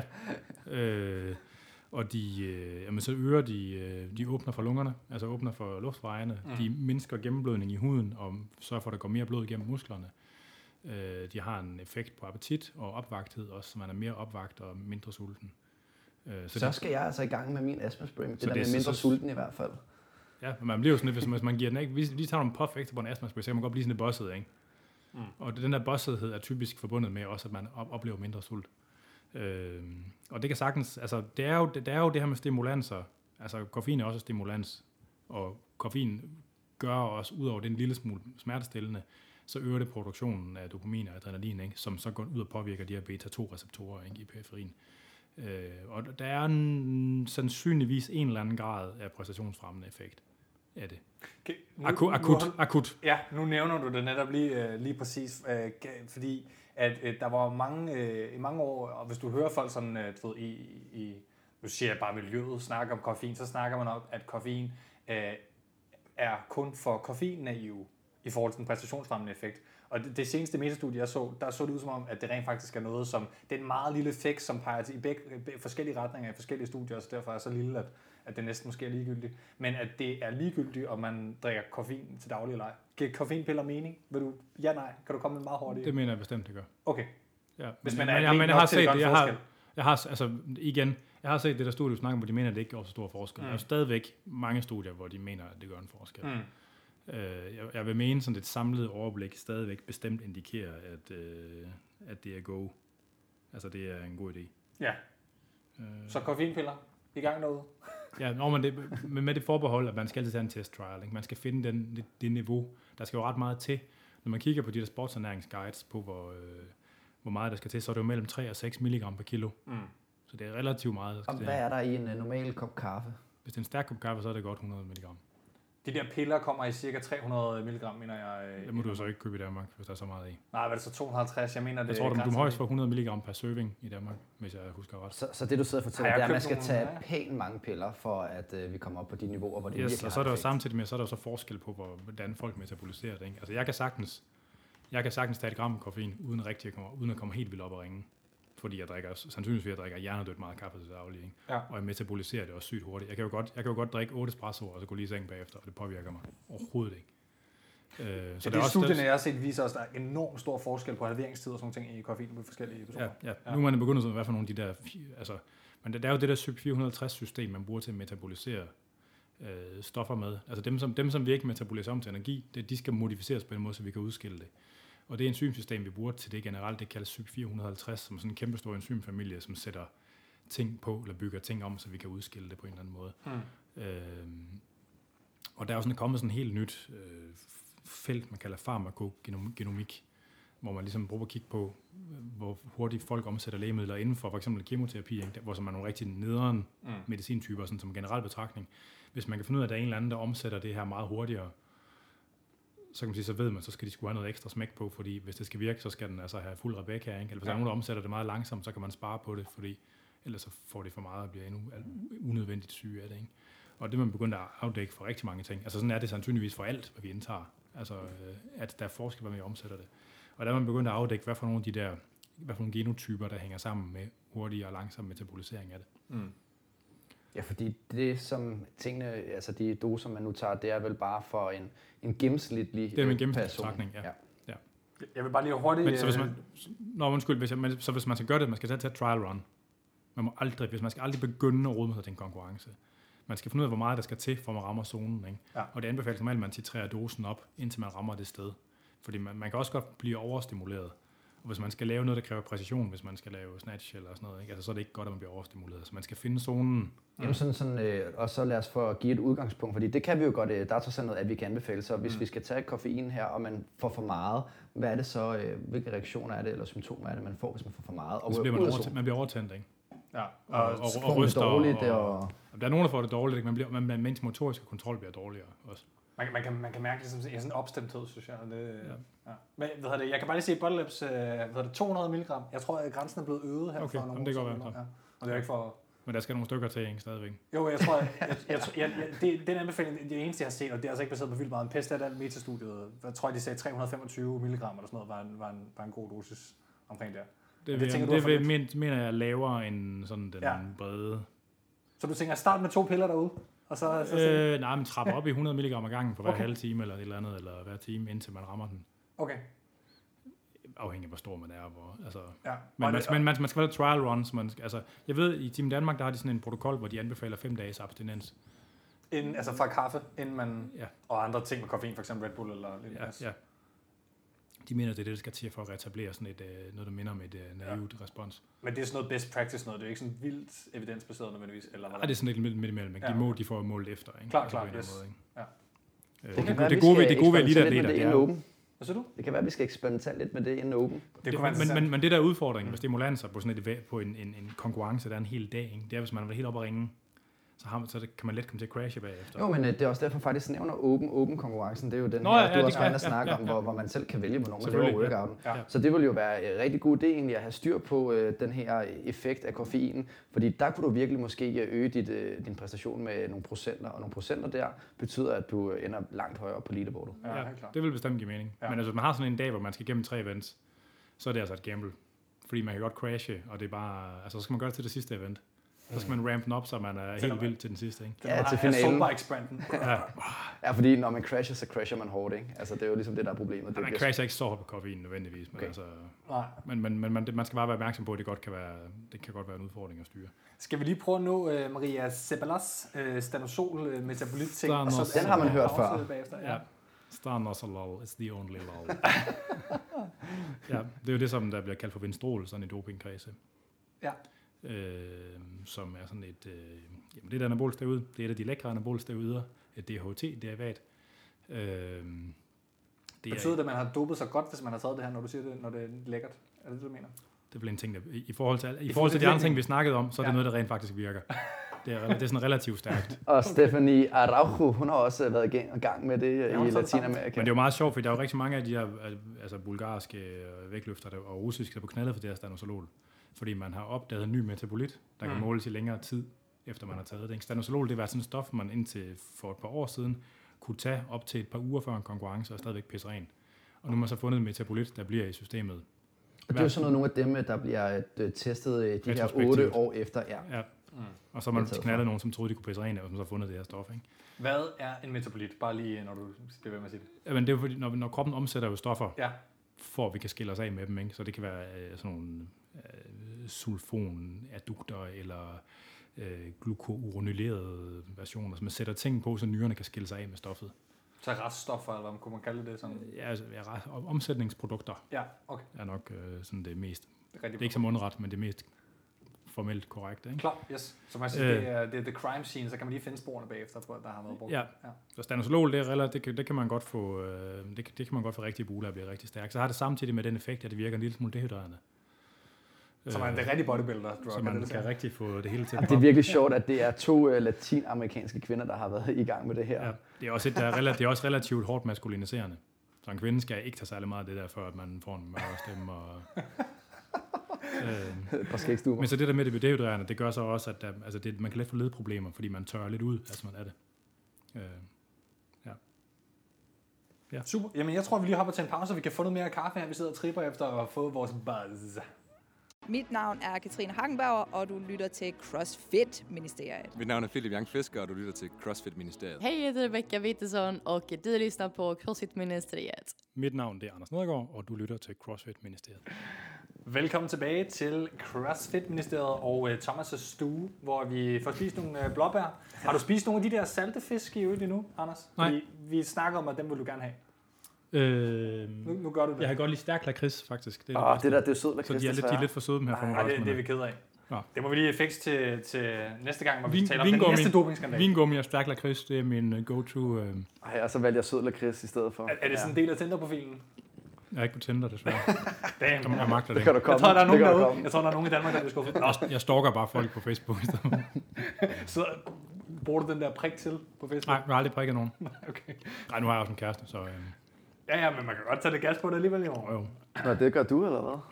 Jeg sidder og prikker til gas på Facebook. Det tror jeg også, min kone bliver glad for at høre. Hvad det? øhm, Den næste på listen er jo en af de to øh, russer. Vi har talt lidt om den anden. Og, øh, jeg André. Ved, jeg ved, ikke, hvor André meget, Garnin. jeg ved ikke, hvor meget vi fortalte i æderen, mens vi sad til regionals, men altså, jeg vil, jeg vil da lige afsløre, at, at øh, bag øh, kulisserne i hvert fald, så fik vi da snakket om, om hvorvidt, at, at Markowski eller øh, Ganin øh, eventuelt var, var dopet, og sandsynligheden for Altså, det. me- mest Malkovski, ikke? Men altså, vi snakker selvfølgelig også om André Garnin. Er han meget bulet?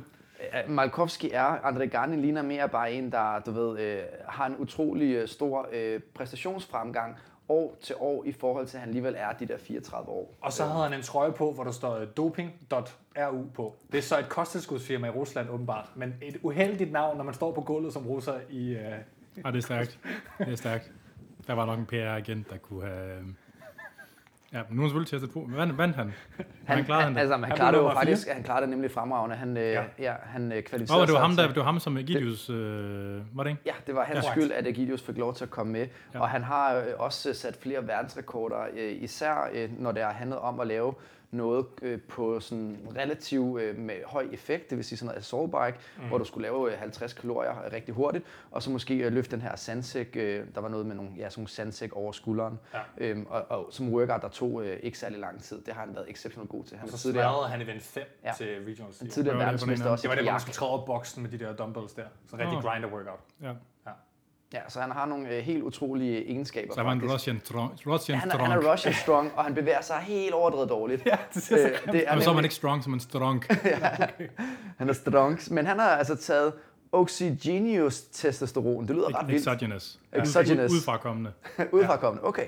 Og det er simpelthen fordi, man i testningen kan se, at det ikke er hans eget testosteron. Er det niveauerne, man tester det ud fra? Altså man, man tester, når man tester for testosteron, så tester man for ration mellem noget, der hedder testosteron, og et andet endogen steroid, der ikke er knyttet til androgenfunktion, der hedder epitestosteron. Mm. Og den her TE-ratio, hvis den normalt så er den omkring 1 til 1 øh, i en almindelig rask ung mand, og den må ikke komme over 4 til 1. Hvis den kommer over 4 til 1, så sender man prøven videre til det, der hedder car- Carbon Isotope Ratio Testing. Og så kan man simpelthen se på øh, baggrund af indholdet af stabile isotoper. Ikke? Normalt, det er jo normalt, så er det jo kulstof 12, det meste af det, der er øh, kulstof i sådan en molekyle. Så kan man se øh, med utrolig stor præcision, hvor meget der er kulstof 12, hvor meget der er kulstof 13. Og hvis, den fordel, hvis der er så noget af det der testosteron, der har en anden fordeling, så bruger man det som en tegn på, at det er tilført udefra. Og det, der var lidt interessant, det var jo, at øh, jeg ved ikke, om det var Daniel Skov, men vi fik i hvert fald et tip om, at der var en, der skrev til ham på Instagram og spurgte ham personligt, hey, hvad så, øh, hvad der sket? Er du blevet, er du, altså, er du dopet, eller hvad? Så skrev han bare, oh, it's only TE radio. Som om, at det var bare sådan, og det var bare det. Men er det så bare det? Det lyder som om, at man skal have en ret stor øh, altså øgning, eller være langt væk fra det, man i virkeligheden godt må, hvis man bliver taget for det her. Som jeg vil nok vælge at se det på den måde, at man kan tage ret meget, før at man tester positiv. Ja, er det, er det, er det ikke næsten umuligt på nogen naturlig måde at øh, ramme det niveau? Altså, det, Ja, der findes folk, der fysiologisk er anderledes. Jeg Okay. kender et par stykker faktisk, som har sådan et certifikat på, at de, de har bare en T-ratio, der er afvigende hele tiden. klart. Men hvis man er atlet på det her niveau, så er det noget, man har fundet ud af hos sin læge, og så har man fået en øh, therapeutic øh, use exemption, et eller andet ved CrossFit. Nej, det tror jeg, vil folk vil finde ud af, og det vil blive, altså det vil, det vil, være, det vil være sådan en ting, man skulle gå igennem på, ikke? Det vil være noget lort. Det Nå, det der ud. mener, så har man været til hos sin- læge. Nej, nej, og nej, nej, nej, det er det, som jeg tror, man gør. Man finder en uafhængig testfacilitet, der får målt sin T-ratio, så man ved Ah. præcis, hvor meget man kan tage, før den bonger ud. Og det er simpelthen Og det er der, André. Garnin har fejlet. Han er simpelthen ikke, øh, ja. Og så kan det måske være, at han har været lidt dehydreret, han har afgivet prøven, eller et eller andet, der gjorde, eller der skete et eller andet, der påvirkede koncentrationerne. Men det er fordi, man ikke er cyclet off hurtigt nok, tidsnok, at man er bonger ud, eller hvad? Ja. Ja. Fordi det er Så, noget, man så, bør... ja, ja, så, så normalt, hvis man tager testosteron, så gør man det jo intramuskulær eller, eller subkutan indsprøjtninger. Øh, og normalt så vil man tage sådan en version af testosteron, hvor der sidder en fedtsyre på, og det er så suspenderet i olie. Så når man indsprøjter det, så lægger det sådan en oliedråbe, og så bliver det frigivet over tid fra den her oliedråbe. Mm. Så findes der en masse forskellige testosteronpræparationer med forskellige fedtsyre på. Jo længere den der fedtsyre er, jo mere fedtopløselig bliver hele molekylet, og jo langsommere bliver de frigivet fra den her fedtdråbe. Så hvis man skulle være sådan lidt, øh, hvis, nu ved jeg ikke, det er jo, der er jo ikke out of competition test. Der er Ikke nok, nu. Ikke, ikke, særlig meget. Jeg, vil lige Og i hvert fald ikke der har faktisk officielt. været enkelte på nogle af de helt på toppen, øh, har Justin Berg udtalt for CrossFit. Okay. Men generelt Nå. er overhovedet ikke blandt sådan nogen som ham. Nej. Men der er nok en grænse for, hvor meget det kan betale sig at tage, for man ikke får de her problemer med pump og øh, bliver forpustet og blodtrykket begynder at stige og sådan noget. Men så kan man sige, normalt, hvis man skulle gøre sådan noget her, så vil man nok tage, starte med at have nogle, tage nogle testosteronvarianter med lang halveringstid, altså dem med en lang fedtsyre på. Efterhånden, som man nærmer sig konkurrencen, så vil man tage nogle, der har en kortere og kortere fedtsyre, øh, og begynde at finde ud af, hvor meget man kunne tillade sig at tage, og stadigvæk pisse ren. Og så til sidst, så vil man tage noget af det testosteron-suspension, som er testosteron helt uden sådan en fedtsyre på. Mm. Og der kan man finjustere det sådan ret præcist. Hvis man har øh, hjælp fra nogen, der ved, hvad de laver formentlig. Ja. Ja, så det kræver, at man har noget, nogle ressourcer. I Rusland er det måske bare, at man går ned til sin læge. Jamen for relativt få tusind kroner vil Okay. man øh, godt kunne gøre det her. Ja, okay. Men jeg tænker bare, øh, er, det nød, fordi kunne man ikke have en effekt af at øh, være helt sikker, eller være med at krydse sig tæt op til konkurrence? Fordi det er jo det, jeg bliver sådan nogle gange forundret over. Hvorfor er det, man skal eksperimentere med alle de her forskellige stoffer? Hvorfor er det nødvendigt at, at have et stof, som, ja, hvor man ved, man kan pisse rent 14 dage før? Altså, kunne man ikke bare stoppe to måneder før og være helt sikker? Jo, det kunne man godt, men altså... Øh, omvendt, hvis du så går helt af, så bliver man sgu også sådan lidt flad. Hvis først man har prøvet at være rigtig på, så bliver man lidt flad, når man går helt af. Altså det er sådan... Men man er enig. Altså, man mister øh, måske lige pludselig 10 procent af, af det, som man egentlig havde opbygget. Ja, Og, så, og trykket, sådan fornemmelsen af at være strong. Altså den psy- Strong. psykologiske, hvad skal man sige? Ja. Ja. ja. Og den er jo vigtig at Nå, have, men også fornemmelsen af tryk i musklerne, ikke? Det er der rigtig mange, der beskriver. Mm. Ja, ja. Og hvis, hvis man ikke har trænet et par uger, så kan man også komme til at føle sig en lille smule slap. Altså jeg tænker, det er lidt Ja. den samme... Øh, Ja. ja. Ja, men jeg, jeg, jeg kan, altså, det, den ene måned, jeg for første gang øh, ikke lavede noget efter min sprunget af kildescenen, Ja. ja. der havde jeg virkelig den der fornemmelse af, at, at altså, jeg følte mig sgu sådan lidt, øh, at mine muskler de var sådan helt bløde. Altså, Ja. det, var sådan, Ja, ja. det var virkelig, og så når jeg så begyndte at træne igen, lige nu, øh, der går det rigtig Får du godt. pump? Og jeg, jeg har ret pump for tiden, altså jeg føler mig, det er ikke engang fordi, når jeg kigger mig i spejlet, at jeg ser meget mere pumpe ud, men folk begynder at sige sådan, Hallo, har du ikke tabt dig meget, og sådan, du ser pumpe ud, og jeg tænker sådan, nej, det, altså jeg føler mig, jeg føler mig hård, altså sådan det, ikke? Altså sådan, altså jeg kan godt mærke, men, men det er ikke sådan, jeg føler sådan, sådan, jeg har tabt mig, det har jeg egentlig ikke, jeg er bare blevet lidt mere hård. Ja. Så jeg kan godt se det der med, at, at, ja, at hvis jeg sad stille to uger op til en konkurrence, og skulle ind og konkurrere lige pludselig, ej, der var det sgu, det ville føle lidt tomt, det ville føles tomt. Ja. Hvad hedder det? Nuha et flot navn. fra Meridian. Nu har, Der er en masse alle mulige ting. der har været fart på. Så hun har testet positivt for nogle metabolitter af det, der hedder GW 50 15 16. som også er kendt som GW 516 eller 1516, Ja. øh, og tuinabol. Men er det tre forskellige? Er det samme stof? Eller hvad? Nej, nej, altså sulfoxid og sulfon, det er metabolitter af det der GV. Altså, Ah, hun, så hun har yes. testet positivt Klar, for, okay, ja. så hun har testet positivt for to forskellige metabolitter af det der GV. Øh, det bliver også kaldt, det er også kendt som cardarin eller endurobol. Øh, og så for det her oral, oral tuin- tuinabol, eller tuinabol, det er et oralt ud. Så det her GW 50 15 16 eller cardarin eller endurobol eller GB 516 eller 1516, øh, det er en, det, man kalder en pepar. Øh, nu skal jeg lige passe på, om det er det rigtigt, det er rigtigt, men pepar gamma, der er delta. Mens du gør det, vil jeg lige til lytterne fortælle, at øh, nu har Almari Pepar delta, undskyld. Ja. Så, tal videre. Ja. øh, blev nummer 34, og grunden til, vedkommende er blevet testet, for normalt er det de, øh, de fem, øh, der kvalificerer sig, eventuelt øh, nogle flere, der bliver testet, og det er det samme til, til, til Games, der er det podiet, og lidt under podiet, der bliver testet i den nye testingsstruktur. Men det, man er begyndt på nu, det er, at man oprettet efter Vicky Gerards øh, dopingskandal en stikkerlinje inde på CrossFit Ah, Games. lækkert.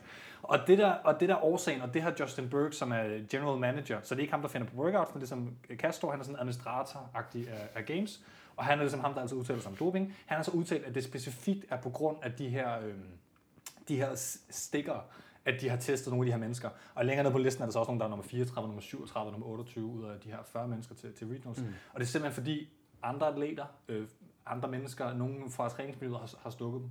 Og det er også vigtigt at, at fortælle, at man ikke længere kun øh, laver øh, urintest, man laver også øh, blodprøver nu. Yes. Så, og det giver, forestiller jeg mig i hvert fald nogle muligheder for at, at fange lidt flere, og også øh, måske fange nogen, der har taget noget øh, for lidt længere tid siden. Ja. Eller hvordan er forskellen på urin og blod, Anders?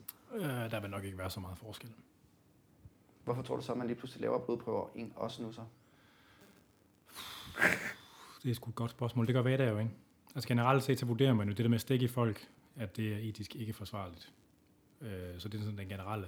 Ja, men hvis man nu glemmer etikken, det er trods alt CrossFit det her. Det gør, hvad de passer. Jamen, øh, Er Nå, det hvis, hvis, hvis, at nå, få men hvis, man, kan, hvis man kan måle ting i urin, så kan man også godt måle det i blod. Altså, Okay, Okay, Man så, kan- så, man kan- så der er faktisk ikke nogen forskel på, at man kan spore Og noget man kan- længere man- tid tilbage, for Man kan måske snyde med at tage en andens urin med på en eller anden måde. Der findes jo alle mulige måder med det, ikke? Men jeg ved faktisk, at deres, øh, deres måde at gøre det på med urintesten er, at de bliver taget i karantæne, og du står ind og kigger på, at de tisser, ligesom øh, et Team Kring fortalte, at de gjorde fra, hvad er det, jeg ved Og man, der findes stadigvæk måder. Er du sindssyg, mand? Der findes de der...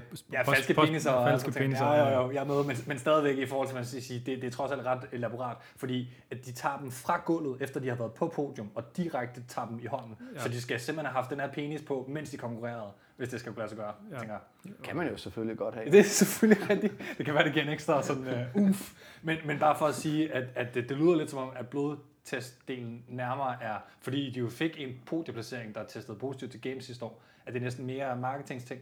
Ja, Kunne man godt- det kunne det godt være. Ja. Jamen, det er jo fint at få afklaret, fordi jeg sad jo ja. her og tænkte nemlig, at det kunne have noget at gøre, at man kan spore noget dateret længere tilbage i, øh, i, i blodet kontra urinen. Altså, det er jo meget... Ja, altså, en lille bitte, bitte smule. Det er fandme ikke særlig meget forskel, der. Nej.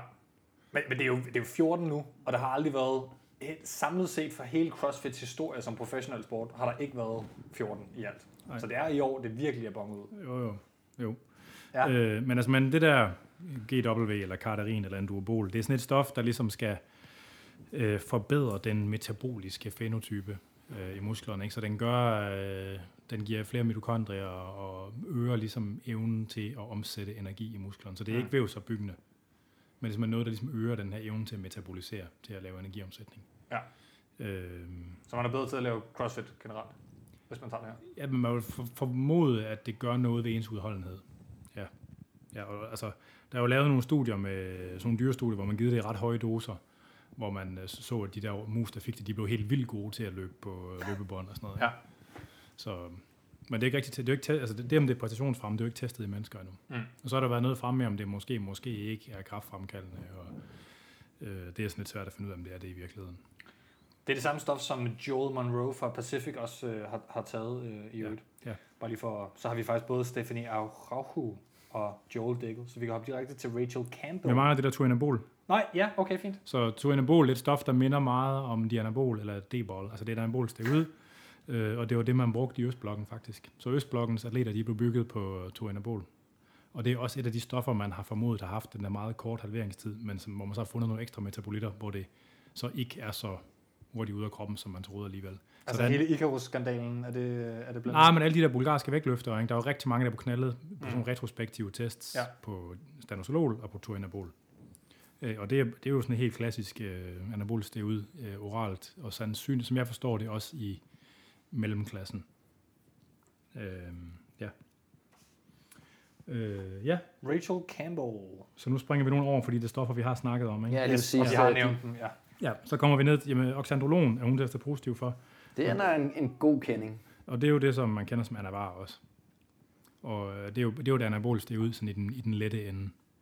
Øh, sådan casual, casual doper. Jamen, der er nogen, der kalder det pigestævuder, ikke? Ja, det er ikke det, man kalder det. Det har Linse Kessler blandt andet gjort. Tøsestævuder. Øh, så det er sådan, det er sådan et milde anden. Hvis du er sulten for sjov. Altså det... folk, de, jeg kender nogen, der er en del, der har prøvet det, ikke? de siger, man bliver stærk af det, ikke? men man, man får ikke så store buler af det. Og Det er jo godt i CrossFit, altså ikke fordi, at øh, vi skal reklamere for det, men altså, det er jo måske sådan en sportsgren, hvor man tænker, at det kunne være en god idé. Øh, så er vi nede ved den næste, det er jo Carapazli, ikke, som er blevet knaldet for 1,3 dimethylbutylamin, eller DMBA. Så det er sådan et amfetamin-lignende stof. Det er øh, sådan en fætter til det, der hedder DMAA, som nogle folk måske kan huske fra det der Jack 3D kosttilskud, der var for nogle år siden. Så det er sådan et stærkt, stimula- stærkt stimulans, øh, som der findes i kosttilskud. Og det er noget, man tager in competition, eller hvad? Er det Hvis, sådan hvis, man er, hvis, ja, hvis man er en mongol. Altså det er sådan noget, der findes i øh, pre-workouts, men det er fucking mongol. Og, altså man er virkelig en mongol, hvis man tager det der til en konkurrence. Ja. Altså, så hun har helt sikkert øh, dummet sig i forhold til, at hun har fået lidt for hurtigt, øh, kan man sige, pre-workout. Men det, der er lidt interessant... Det kunne i princippet også kunne være en kontaminationssag. Ikke? Der, Okay. der var jo sådan en kontaminationssag her i Danmark med en cykelrytter, som havde brugt et kosttilskud, som testede positivt på DMBA, Mm. ja. Ja. hvor han så rent faktisk kunne dokumentere, at man fandt, kunne finde DMA, DMBA i hans kosttilskud også. Men det er lidt interessant, fordi hvis I kigger ud øh, helt på, til højre på øh, det, det antal år, hun har fået, eller ja, den, den Wow, karantæne, ja. hun har fået, ja. Den eneste, så der øh, er hun den eneste, der har fået en øh, toårig karantæne.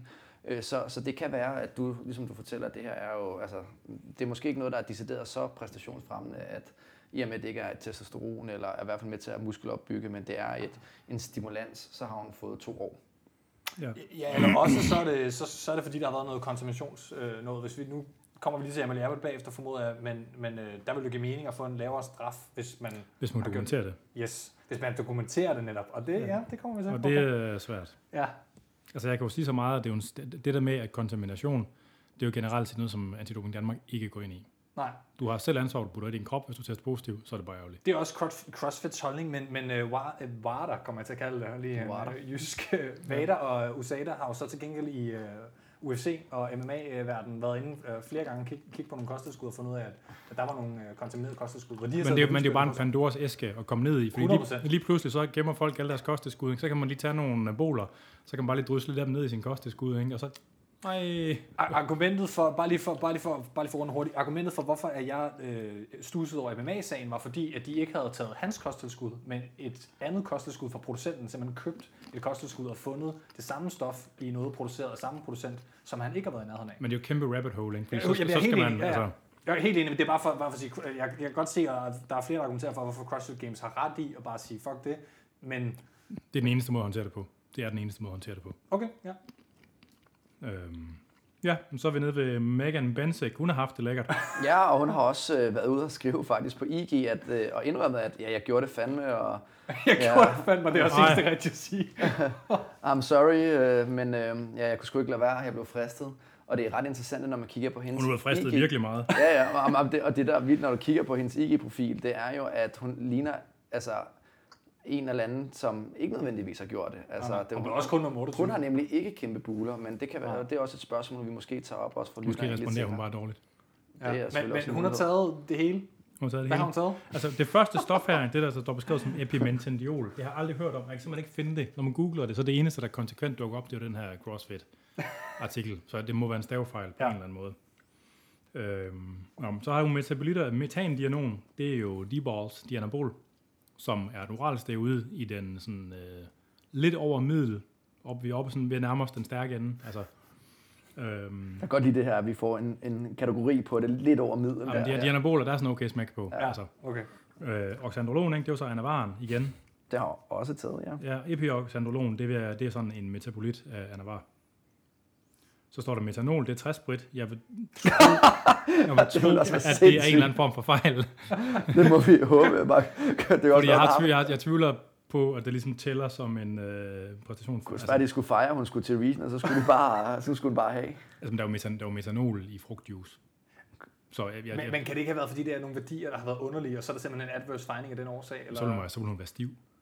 Hvis man, altså, Det- man, bliver, man bliver det påvirket kan af ikke være restprodukter af en eller anden slags, eller som du Jo, kalder det. jo, men jeg, jeg, jeg, jeg, har aldrig hørt om det i en Nej, doping okay. Det er helt vanvittigt, hvis hun skulle have stået der og drikke træsprit, øh, før hun skulle ind øh, og, og lave noget workout. Så skulle det være noget med, måske at det kan være vanddrivende, eller sådan et eller andet. Ja. Det vil bare være det er ekstremt underligt. Altså, jeg, jeg tror, det er en fejl på en eller anden måde. Okay. Så hun blev testet positiv for letrozol metabolit. Letrozol, det er en aromatasehæmmer. Altså aromatase, det er jo det her enzym, der omdanner testosteron til østrogen. Det er jo sådan, at En masking agent så, eller et vist omfang? nej, altså, øhm, det er jo sådan, at den her syntesekæde, som mm. kvinder bruger til at danne østrogen af, den er sådan, at hvert eneste molekyle østrogen, de har haft i deres krop, det er på et eller andet tidspunkt været testosteron. Så det skal gennem testosteron, for det kan blive lavet om til østrogen. Øhm, hvis man så blokerer aromatasen, blokerer produktionen, så kunne jeg godt forestille mig, at man måske kunne få nogle højere testosteronniveauer som kvinde. Og for en dybere stemme måske også. Ej, det tror jeg ikke, det vil være nok til. Nej, det skal okay. jeg ikke kunne sige. Altså. Nej. Og så naturligvis, altså amfetamin. Du kan jo se hende her, nu sidder jeg og viser Andersen hen på en CG-profil her, men Ja. hun ser jo ualmindelig øh, meget normal ud. Hun ligner jo, Som sød. jamen, hun ligner naboens datter, uden at være så... Altså, sådan Wow, hun har jo ikke nogen buler. Nej, hun har nemlig ingen buler, og det, det, det er helt skørt. Altså, det er nemlig en everyday athlete, som selvfølgelig har kvalificeret sig til regionals. Så hun har faktisk bemærkelsesværdigt små buler. Ja, og, og det er meget underligt egentlig, at ja, ja, hun må virkelig altså, må man sige. det- ikke have været dygtig til at, at gøre det på den helt korrekte måde. Eller så har hun kun lige gjort det op til konkurrence, fordi hun... ja, tænker, at nu, nu skal han lige have det sidste. ja hun også. Nå, jamen der kan man bare se. Hvad er pointen med at tage... amfetamin blev hun selvfølgelig testet positiv. Ja. Ja. Lækkert stof. For satan amfetamin, det. Hvad tænker du, i det? Noget biker crank. Ja? Ja. Nå, men hun har ligesom gået full retard, ikke? Hun har øh, taget en stor omgang. Det virker, bare, det- det, det det, er virker nogen- simpelthen så naivt, ikke? Altså, det, er jo, det, er jo, det lyser ud af det, ikke? Ej, der er nogen, der har Det er jo ikke alle, det er jo ikke alle, der bliver testet. vel? Nej, nej. Måske, har har hun, netop, må- måske har hun nok bare håbet på. det har netop ikke været normalt, at du ikke bliver testet, hvis ikke du klarer det virkelig godt. Altså det har, generelt har det været in competition, det eneste sted, du bliver testet, medmindre du er nummer et. Altså Matt Free Fraser bliver testet uden for competition øh, en gang imellem. Men i øvrigt, så er det altid noget, han får at vide lidt på forhånd. Så. Kommer i morgen. Ja, Eller, Nå, jo, men er kommer om en måned. der er jo ikke sådan whereabouts på den måde i, i, i CrossFit 42. Nå, men hvis, du, hvis du bruger testosteronsuspension kun, så kan du godt pisse ren ganske få dage efter du har taget det. Ikke? Ja, Så hvis du ved, at du bliver testet om to dage, så vil du godt kunne krudt. Det kræver selvfølgelig, at man er villig til at stikke sig hele tiden. Øh, og det er selvfølgelig træls. Men man vil godt kunne pisse ren. Nå, men altså, det er der jo højst sandsynligt nogen, der er, når pengene bliver store nok. Jo. lad os lige nå de sidste, sidste to på listen. Ja, så øh, Carlos Castillo Ja. ja. er testet positiv for LGD øh, 4033, som også bliver kaldt for ligandrol, øh, som er en SARM også, som et af de her stoffer, der virker ligesom steroider, men ikke er steroider. Øh, og det virker også. Det har været, jeg mener, den er nået fase 2 i klinisk afprøvning, den Ja. der, og så nåede den ikke videre. Øhm, Det er alligevel utroligt, at få lov til at komme ud, altså når den ikke gang er noget videre. problemet er jo lige så snart strukturen er kendt, så er der en anden kinesisk syntesekemiker, der er villig til at lave det. Det, det, det, er så, det er sjovt, du siger, at, at, at det virker. Altså, jeg stoler også mere på dig end de andre kilder, men i CrossFit-miljøet, sådan lidt internationalt, nogle af de store podcaster nogle gange er sådan nogle af dem, der har en, har en stor following, og som også er lidt noget, lidt noget ved muffen i det internationale CrossFit-miljø. Der er de gæster og de episoder, de har lavet om emnet, der er de ligesom ret hurtigt blevet enige om, det er stoffer og nogle af de her samer, som virker så lidt, så det er tvivlsomt, om der overhovedet har været, altså om det overhovedet har givet en præstationsfremmende effekt i konkurrencen. Det tror jeg ikke på rigtigt. Nej, og det synes jeg er fedt. Der er lavet klinisk studie, hvor man Ja. kan vise, at det er vævsopbyggende i mennesker. Okay. Ja, og det er ligesom det, du tager udgangspunkt, det er Ja. kliniske Ja. studier hver gang, øhm, så, Ja. så det ligesom er...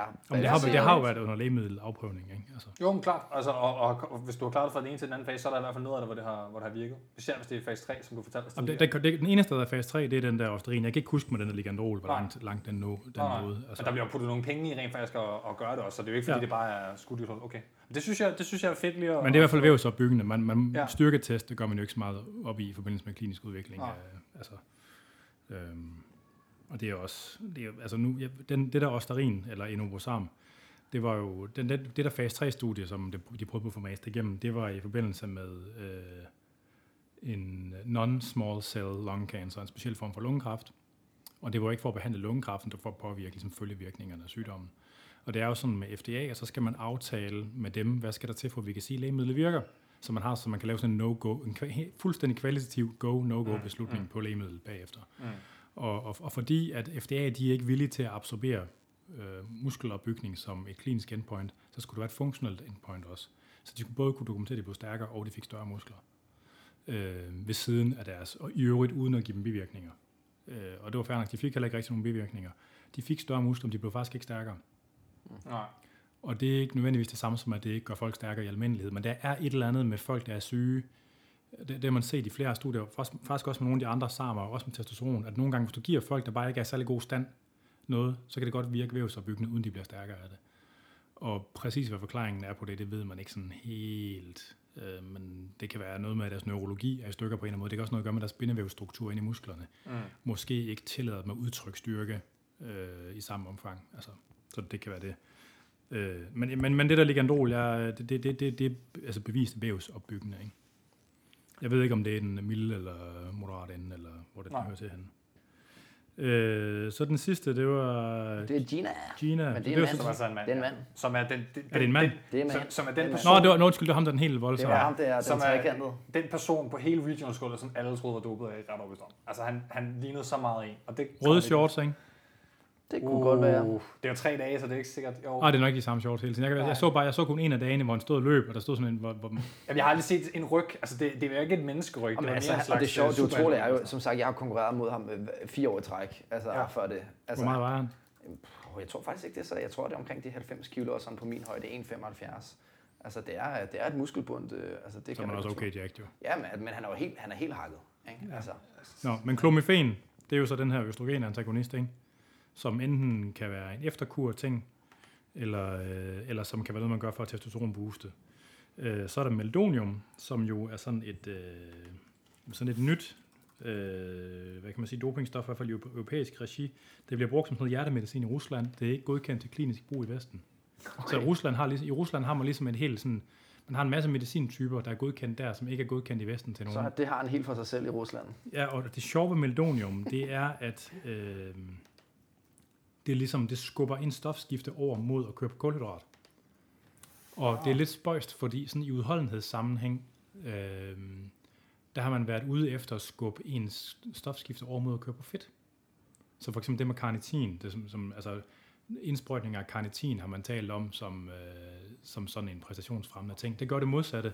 Det skal skubbe ind, skubbe ind stofskifte over mod fedt. De påstår, at det der meldonium, det skubber det over mod at købe kulhydrat.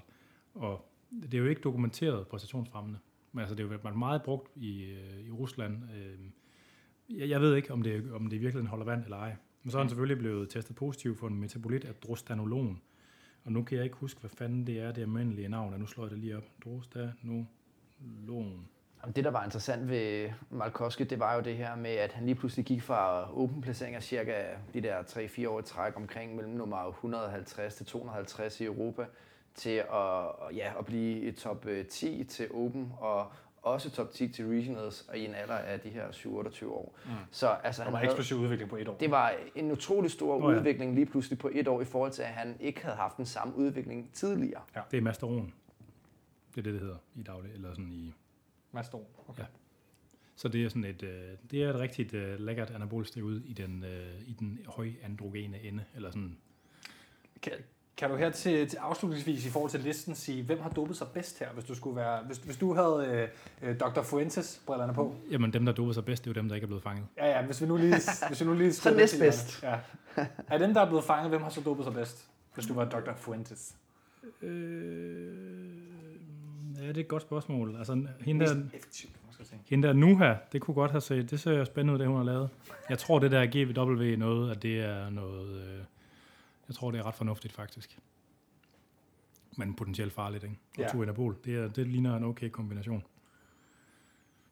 Men altså det, som, Men noget, der er frygtelig let at teste positiv af, ikke? det er jo så det. Ja, men, men, og, men, men helt over, hvad, hvad vil du sådan sige, at der karakteriserer de her, øh, der er blevet testet positivt? Hvad er det, sådan, du ved, der er, er, er det gennemgående for dem? Men det er jo sjovt, altså det der GV noget, ikke? Altså det, det, er jo ikke særlig godt dokumenteret, det er i virkeligheden er præstationsfremmende i mennesker.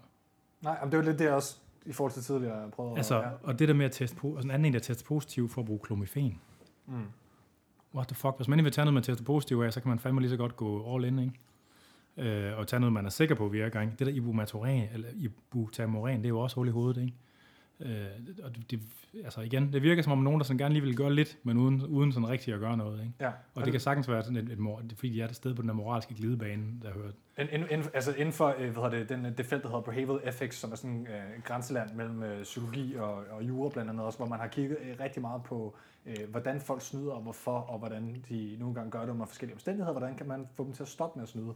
Der har man i høj grad fundet ud af, at folk har ligesom en, en øh, hvad kan man kalde det, en endogen grænse for, hvor meget de vil snyde, ligegyldigt om der er konsekvenser eller ej. Så selvom at du ikke kan blive straffet for det, så snyder du bare ikke mere end til det her punkt på tværs af konteksten. Nå, men det var lidt ligesom uh, Richard Gerard, der vælger at tage de her Ja. sammen, så siger jeg sådan, Nå, men øh, jeg var ikke klar over, at det var, altså jeg troede, at det var lovligt nok, og det var oral, og det var bare kosttilskud. Nej. Men i virkeligheden kunne han jo bare sådan set have googlet sig frem til det, men du sikkert være med at google sig frem til det. Lige præcis. Fordi han ikke- deniability. Ja, Ja, men det, det, præcis. nej, men ikke, ikke, ikke kun derfor, men fordi at forskningen generelt viser, at den, øh, den, hvad skal man sige, den indre konflikt, vil jeg kalde det, uden at skulle bruge nogle fagtermer og sådan noget inden for psykologi, vil generelt være mindre, hvis man kan finde en forklaring og ligesom finde et hul og smide øh, tingene ned i, og så glemme lige at undersøge det ordentligt og sådan nogle ting. Så det kan faktisk godt være, at man ligesom kan lyve for sig selv i et vist omfang, og derfor kan få sig selv til at snyde, uden at vi skal Ja. på det.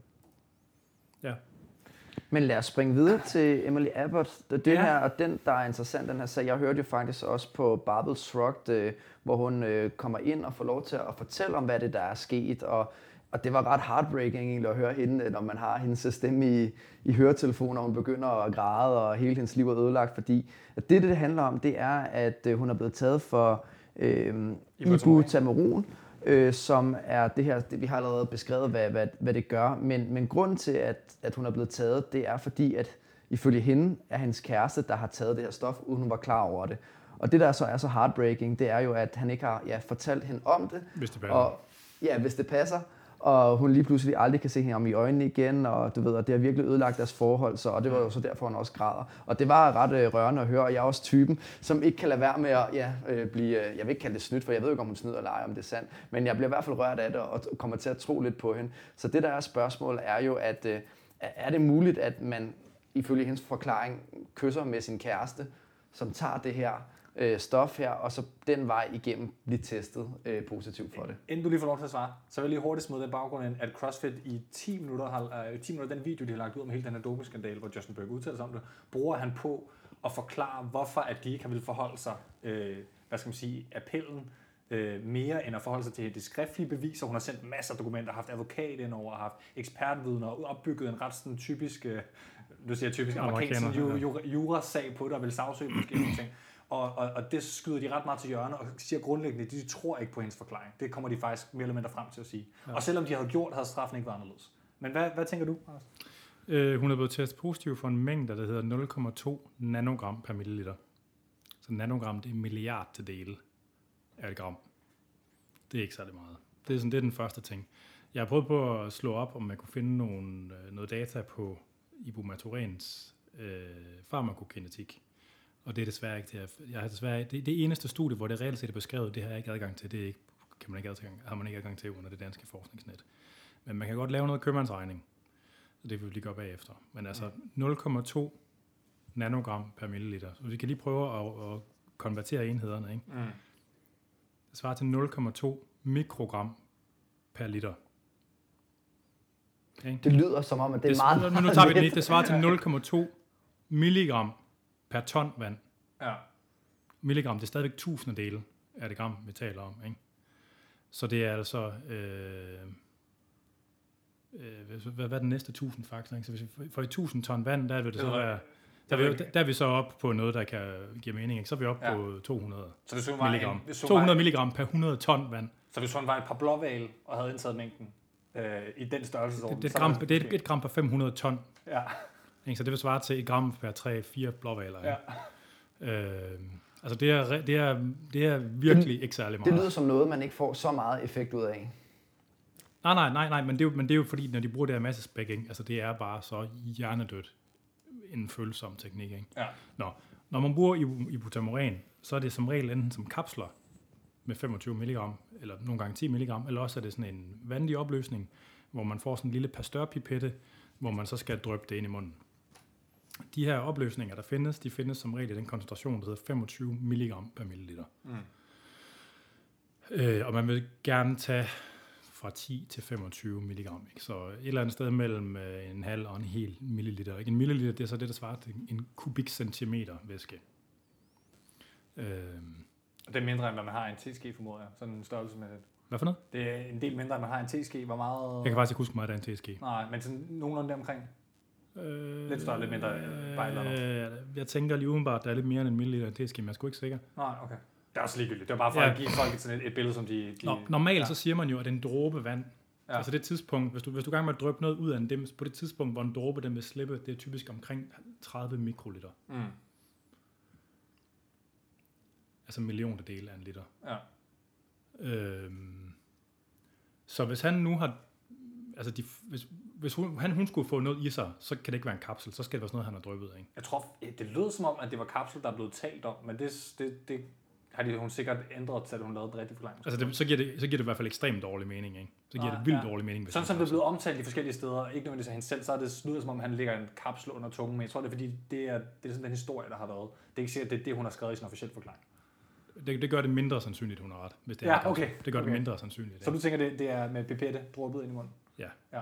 Altså, det, det, det er, hvis hun er ret i det, hun siger, så er det ja. mere sandsynligt, at det kunne ske, hvis det er en væskeform, end hvis det er en pulverform. Ikke? Ja, det virker som om, hvis man slår det op på nettet og gerne vil købe det, det kan købes øh, derude. Jeg ja, sige. sagtens. Det så, er det, så er det primært pipette-formen. Det og, det, det, det, og det er dirt cheap. Ikke? Hvis vi nu siger, at han så har gjort det der, han skulle mm. have cirka en milliliter, ikke? Mm. som så er den her kubik øh, centimeter væske. Hvis han så har fået noget på læberne, hvor, meget, hvor mange mikroliter er det? Der går så 1000 mikroliter per milliliter. Mm, mm. Hvor meget af det vil vel være sandsynligt, at han har fået på læberne? Mm. Det er et godt spørgsmål, ikke? Altså hvis du får en hel dråbe på læberne, så vil man slække det væk, fordi det er så meget, det løber, ikke? Ja.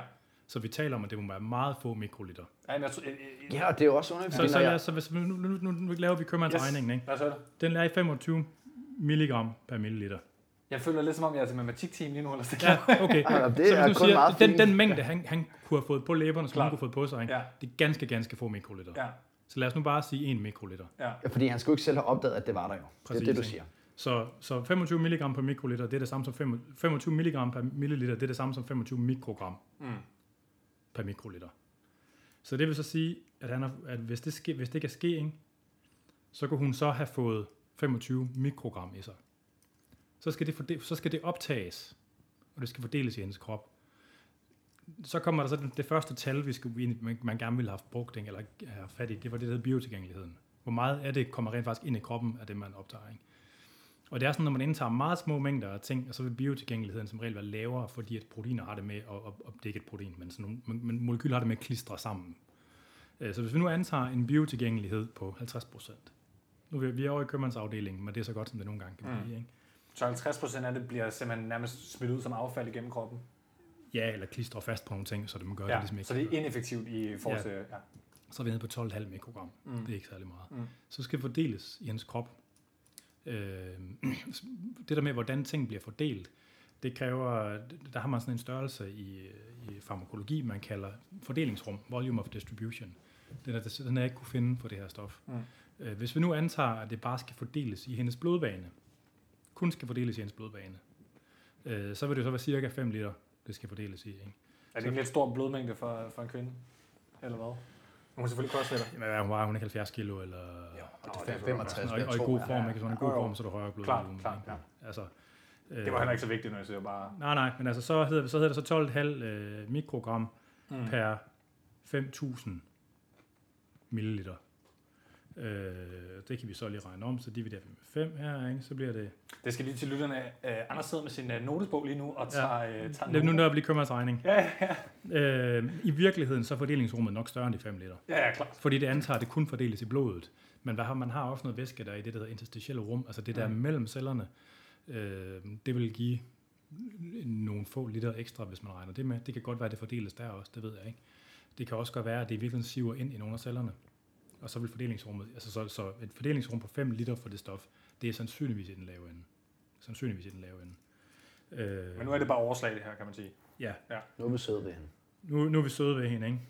Og øh, det giver så 2,5 mikrogram per 1000 milliliter.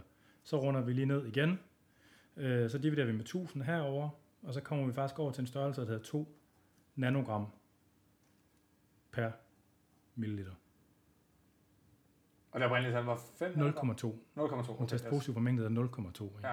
Så, hvis, så hvis, vi giver, hvis vi sætter flinke omstændigheder op for det her, ikke? så kan det godt lade sig gøre. Fordi at der så også er en halveringstid, så det er måske nogle uger eller siden. Nej, nej, det vil, det vil være inden, altså det er relativt stabilt, øh, men det vil være, det vil være inden for måske det samme døgn. Ikke? Hvis, Nå, for, okay, hvis, ja. hvis, hvis øh, biotilgængeligheden, den kun er 25 procent, og hendes fordelingsrum, det er 20 liter i stedet for, ikke? så kommer vi ned på kanten. Ikke? Ja. Så, så jeg prøver bare, at man skulle gøre det, altså det vil godt Okay, og, og det er alligevel vigtigt kunne lade sig at, gøre. at Jeg vil bestemt her. mene, det er usandsynligt. Ja, det kan godt være, at det er usandsynligt, men det kan i teorien godt lade sig gøre. Fordi 0,2 nanogram per milliliter, det er bare så hjernedødt forsvindende lidt, at det er helt, altså det er 0,2 milliarder dele af et gram. Så sandsynligheden er mere, at det er et stof, som hun har haft øh, rester tilbage af, efter selv at have taget det. Tænker du? Ja. Ja. Det er det andet alternativ. Ja, men det, det tror jeg da bestemt. Jeg, jeg, har, jeg sidder lige her med et lidt lummer spørgsmål. Jeg tænker, det er okay, jeg spørger. Jamen, jeg ved, jeg ved, øh, jeg ved, jeg ved fordi godt, du spørger, Ja, ja, om han har sprøjtet det i hende. ja, eller om hun har øh, går, øh, ja, givet ham en guffer, og så øh, er det den vej. Ja. Kan det lade sig gøre? Øh, Det er fordi, den er Nå, blevet brugt nu, okay, prøv lige at er høre, nu, nu er vi på vej ned ad den vej. Ja. Men er det, er det ikke snart to Men vi sidder jo sådan, vi sidder og tænker på det Yes. derhjemme. Jo. Øh, Det er faktisk en forklaring, der også har været nu, tidligere. er det, nu er det, Ja, ja, det er det, det. det, er jo relativt stabilt. Øh, hvad hedder det, og det er jo lavet til oralt optag. Ikke?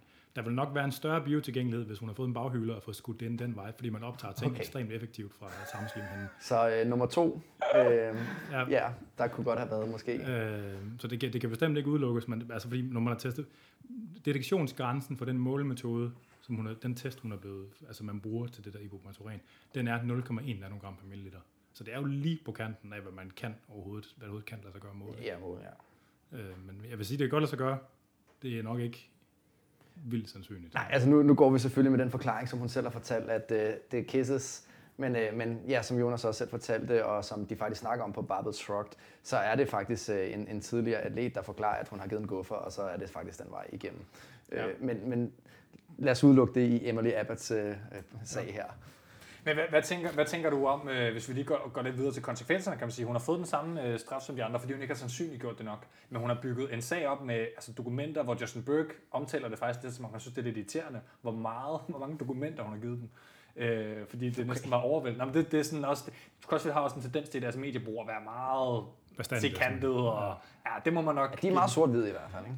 Jo, og, og også næsten nogle gange lidt lede ved, ved modstanderne af CrossFit, og her er hun så blevet modstander lige pludselig, ikke? Skal vi ikke bare sige det sådan? Vi, Jo. vi, gør, vi er ikke blege for at kritisere HQ. I det her tilfælde ved jeg ikke helt, om man kan kritisere dem øh, som, som sådan. Men, men hun mener, hun har så også haft en doktor med, der har sandsynliggjort den her forklaring øh, i ekspertforklaringer, siger hun selv i hvert fald. Øhm, du tænker simpelthen, at det er sandsynligt, men det er mere usandsynligt øh, i forhold til, at hun selv bare har taget det. Men, men det, i virkeligheden ved man jo ikke, Om der kan, jo, altså, sådan, der er, jo- man kan jo også godt forestille sig kosttilskudskontamination. Ikke? Klart, men den, den har hun så måske ikke brugt uklogt, måske, who knows, fordi den her, den her forklaring lyder, hvis jeg fik den, hørt den, så tænker det lyder som løgn. Hvis jeg hørte kosttilskud, så ville jeg tænke, det er muligt, det har jeg hørt om før. Men det er, jo, det, er jo, det, er jo et, det er jo et moralsk problem i antidoping sammenhæng generelt, ja. ikke? fordi lige så snart en eller anden person, hvis først man begynder at åbne for den der, det er også rigtigt, du har taget, det var sundt for dig, du får ikke lige så hård en straf, ikke? Det vil komme hver eneste fucking gang, man tester en positiv. Og så skal man til at undersøge det. Ja, og det kan man ikke. Nej. Altså i Danmark, der har der, der, har der kun været et tilfælde nogensinde, hvor antidopingmyndighederne er gået ind i det der med at teste kosttilskud. Mm. Og det var fordi, at det var en meget velkendt atlet, der har været atlet i lang tid, og som havde en ekstrem omfattende dokumentation af alt, hvad han har gjort, og har gemt bøtter af alt, hvad han har brugt, og der var sådan, altså en, de kender som en, der nærmest har autistisk styr på det, han laver, mm. ikke? Det er det eneste tilfælde, de er gået ind i det, ikke? Men det er, jo, det er jo kaninhul, fordi hvis først man begynder, så vil alle jo sige, at det er jo også det der kosttilskud, og der er jo mulighed for, at folk så selv kan kontaminere deres kosttilskud, ikke? Ja, det er du De kan bare lige drysse lidt uh, turinabol ud over alle deres uh, vitaminpiller, ikke? Og så, ej, det var ærgerligt, altså. Men kan du så, øh, for det, det jeg også, det skrev vi til dig, vi vil rigtig gerne høre om faren så ved at ende i den situation. I forhold til kontamineret til kosttilskud. Hvad er konsekvenserne så alligevel? Og, og i øvrigt også, hvis man nu ikke har lyst til nogensinde at, holde- at få doping i systemet. Jeg tror, der er mange, der bare synes, det, det er ikke en rar Det har du sandsynligvis allerede haft. Det siger du så til mig nu. Nå, men mener, al den Ja. hvis man har brugt kosttilskud, ja. så er det sandsynligt, at man har haft nogle ting i sig, som man vil teste positivt Men på et eller andet Fortæl mig om det. Det vil jeg meget gerne høre. Ja, fordi, Øh, hvordan ender det i, i, ja, i normale kosttilskud, som man køber? Men det er jo noget, det er jo noget om de distributionskæder, der er kosttilskud, ligesom at når, når de her teknikker, de er så følsomme, som de er, ikke? altså igen, et gram per tre blåvaler, ikke? Øh, at så skal der virkelig forsvinde lidt til. Ikke? Så nogle af, de, nogle af de faciliteter, hvor man pakker pulver, der laver kapsler, eller presser piller, eller hvad fanden det er, Mm. hvis de på et eller andet tidspunkt har arbejdet med noget andet, for eksempel det der DMBA, ikke? eller hvad ved jeg, altså, så skal der skal næsten ingenting slippe over, før det er nok til, at man kan kontaminere, kontaminere en batch af et eller andet kosttilskud med noget. Og det er fordi, at så bliver det produceret eksempelvis et sted i Østeuropa for at gøre det lidt billigere. Det er ikke engang sikkert, at det at være Østeuropa. Det, kan, det, USA er også slemt til det her, så jeg har forstået produktionsmæssigt. Ja, ja, men det, ja, det er det nok også. Ja. Altså, men der er jo lavet en del studier, hvor man har kigget på altså, forekomsten af kontamination. Ikke? Ja. Og, altså, det, det, er bare, altså, det, det bedste, man kan gøre, det er jo øh, at købe kosteskud, som fra firmaer, der indgår af de her dopingtestordninger. Ikke? Så der findes nogle forskellige ydelser. Øh, der findes det, der hedder Informed Sports, som er sådan et, så hvis man laver kosteskud, så kan man vælge at signe en af sine produktlinjer op med Informed Sports, og så tester Informed Sports de forskellige batches, man laver.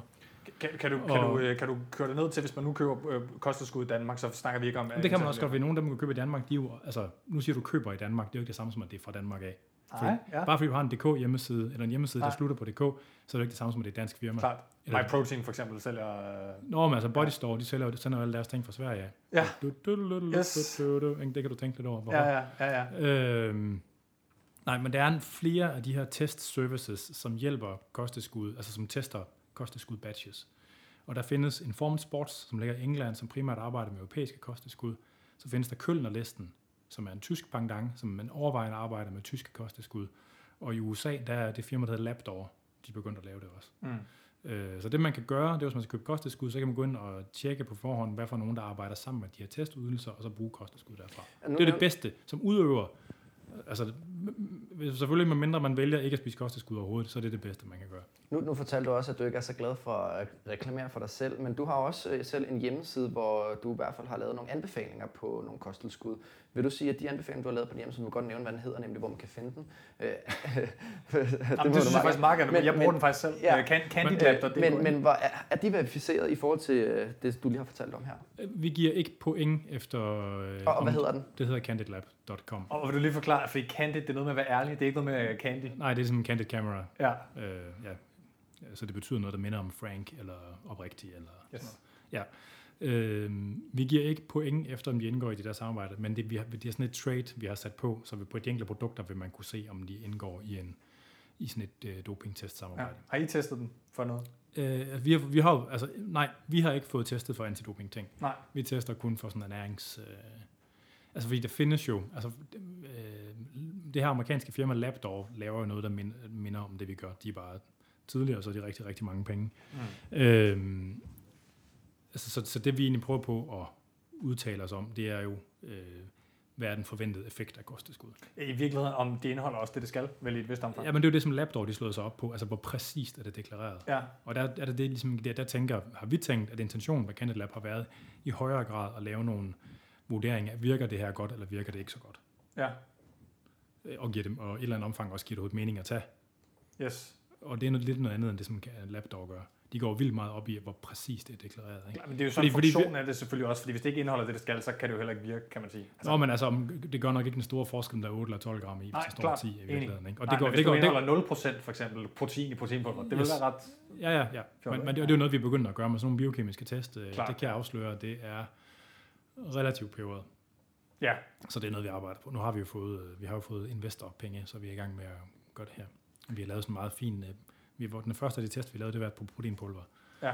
Øhm, Man kan, man kan også gå ind og se, så er der fiskolie og kreatin, og I vurderer også på pris og, smag og lidt af hvad, sådan ting. ja, vi har sådan en testpanel, som Ja. smagstester. Det er meget... Øh, vi har sådan en, øh, vi har arbejdet med sådan en, øh, en professor i sensorik fra SDU. Sensorik, sensorik det er jo et videnskabeligt felt, simpelthen.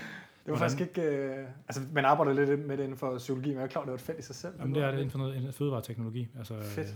Okay. Så, så det er sådan en, øh, det er en ting. Øh, men, men, men vi har et trait, ligesom, ligesom øh, om det er allergitestet og øh, veganervenlige og sådan noget, Mm. mm. så er der sådan en trait, om det indgår i enten Labdoors eller Informed Sports eller Kølnerlisten. Øh, Men helt sikkert øh, gå forbi den hjemmeside, hvis man øh, vil være sikker på, at man får noget øh, kosttilskud, som har, der, der er veri- verificeret og har kvalitet. det er jo et affiliate site. Altså, så vi, vi, vi får penge for at henvise folk til hjemmesider. Ikke? Og så, så folk spørger altid, om henviser så bare ikke folk til dem, der giver den største øh, kommission. Og det er, som, det, det, er den måde, vi prøver på at imødegå det, det er jo ved, at, vi, at den algoritme, vi bruger til at beregne scoren med, den, den viser vi ligesom. Så folk, hvis man, hvis man virkelig gerne vil, så kan man regne vores score efter i virkeligheden. Øh, så, så det vil være svært for os ligesom at snyde. Mm. Øh, Men gu- cool, øh, du nævner det. Vil du lige sådan, altså, hvad er sandsynligheden for kontamineret øh, kosttilskud så? Det lyder som om, det tænker du er ret sandsynligt.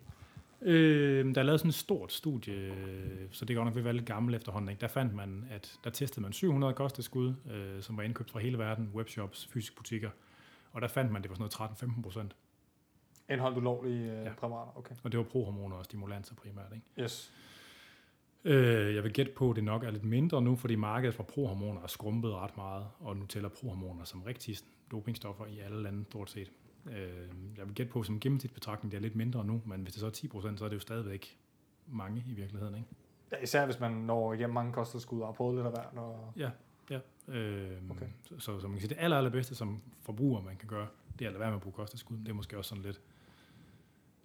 Ja, hvad tænker, du, hvad tænker du om det? Fordi nu taler vi lidt om koffein. Øh, der er jo også øh, nogle andre ting, som kunne være, kunne være rare at tage, eventuelt. Kan du... Kan du øh... Nå, men altså, hvis man er crossfitter, så skulle man da overveje at bruge beta-alanin, man skal overveje at bruge kreatin, man skal overveje at bruge, øh, måske endda bruge bikarbonat, hvis man kan tåle det. Øh, A-pulver. Ja, side, sideeffekterne, det er lidt... Øh, altså voldsomt, hvis Nogen, man kommer til nogen, at tage nogen tåler det, nogen tåler det knap Nej, så godt. okay. Og det handler om, at man får hård mave, hvis man tager for meget. Prutter, Ja, Og prutter og kaster op måske. Okay. Op, ja.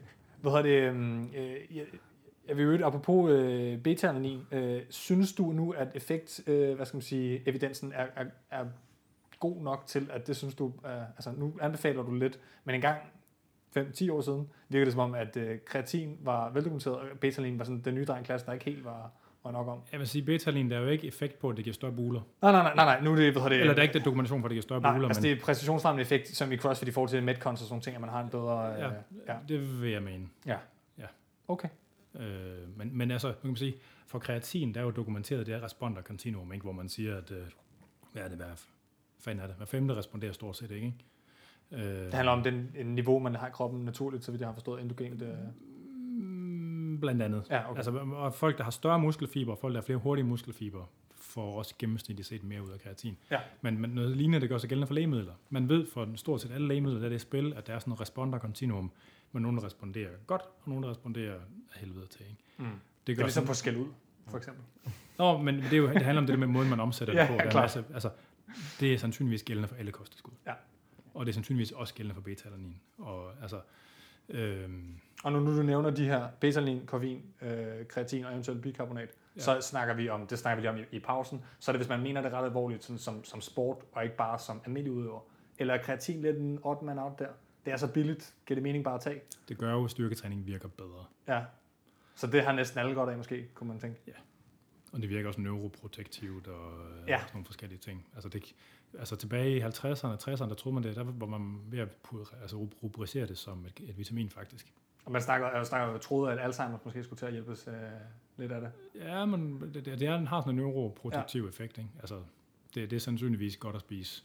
Hele livet har jeg set folk sige. Ja. på, Men det kan også være, at vi en dag skal lave en one-on-one øh, helt specifikt. Hvad skal man tage som crossfitter for at, Klart, at ja, det nu er det bliver bare fordi godt? Anders er her. Jeg Ja, lige vil jeg ved det godt. Kugler, eller? Ja, men ja, lige præcis lidt af det foredrag, som du også holder, som du øh, sikkert heller ikke øh, kan Nej. lide at, at reklamere for. Men det er jo også vigtigt, at du laver nemlig det her foredrag her, hvor du, øh, ja, Men Øh. da jeg lavede det der opslag omkring øh, det der dopingtesting, der, altså jeg vil jo mene, hvis man skulle krudte sig, og det tror jeg, de gør, dem der, dem der altså jeg vil, jeg vil tro, at en væsentlig fraktion, de fleste af dem der er rigtig gode er på et eller andet. Ikke, CrossFit. Ja. ja. ikke alle sammen, men en væsentlig fraktion af dem. Og hvad baserer du, det, hvad, hvad baserer du den tanke Almindelig, om? almindelig incitamentstruktur. Ikke? Jamen, Okay. øh, Fordi, skal, fordi man kan sige, hvis, hvis, du, hvis du er i en sportsgren, hvor det gør en forskel. Ja, men Så det er, så, det er så motivet, kan man sige. jamen, skal vi ikke Nej, tage det nej. i forhold til måske nogle af de spørgsmål, Jo, der er? det kan der vi. er Jamen, det var øh, faktisk det, for- jeg prøvede på. ja, okay. Ja, men det kan vi godt. Øh, jamen, så, nå, så, så, Ja, lad os så, lige Ja, fordi jeg tænker, at vi har fået nogle spørgsmål, og, øh, og, og, og det, det, sådan, det giver god mening at fyre dem af nu i forhold til øh, øh, den her snak, vi har i gang Vi skal nu. også til at lade Anders komme hjem. Ja, lige præcis. Og vi har, jeg skal øh, svømme med klonen. ja. Og vi har øh, fra Instagram af, der har vi Rune Hus, der nemlig spørger det her spørgsmål. Hvad er Anders' vurdering af brugen cykling af præstationsfremmende stoffer, såsom steroider, efedrin og så videre blandt øh, atleter som øh, Matthew Fraser og andre top CrossFit-atleter? Ja, altså normalt, sådan som, som hvad kan man sige, som øh, sådan behavioristisk framework for dopingbrug i sport, ikke? så er det jo sådan et, øh, så bliver det jo holdt fast i sådan en incitaments continuum, ikke? hvor man på den ene side har, virker lortet, og på den anden side har man, øh, hvad er risikoen for at blive taget, mm. og hvad er sanktionen, hvis man bliver taget. Så er der sådan en modificerende faktor, der hedder kultur, ikke?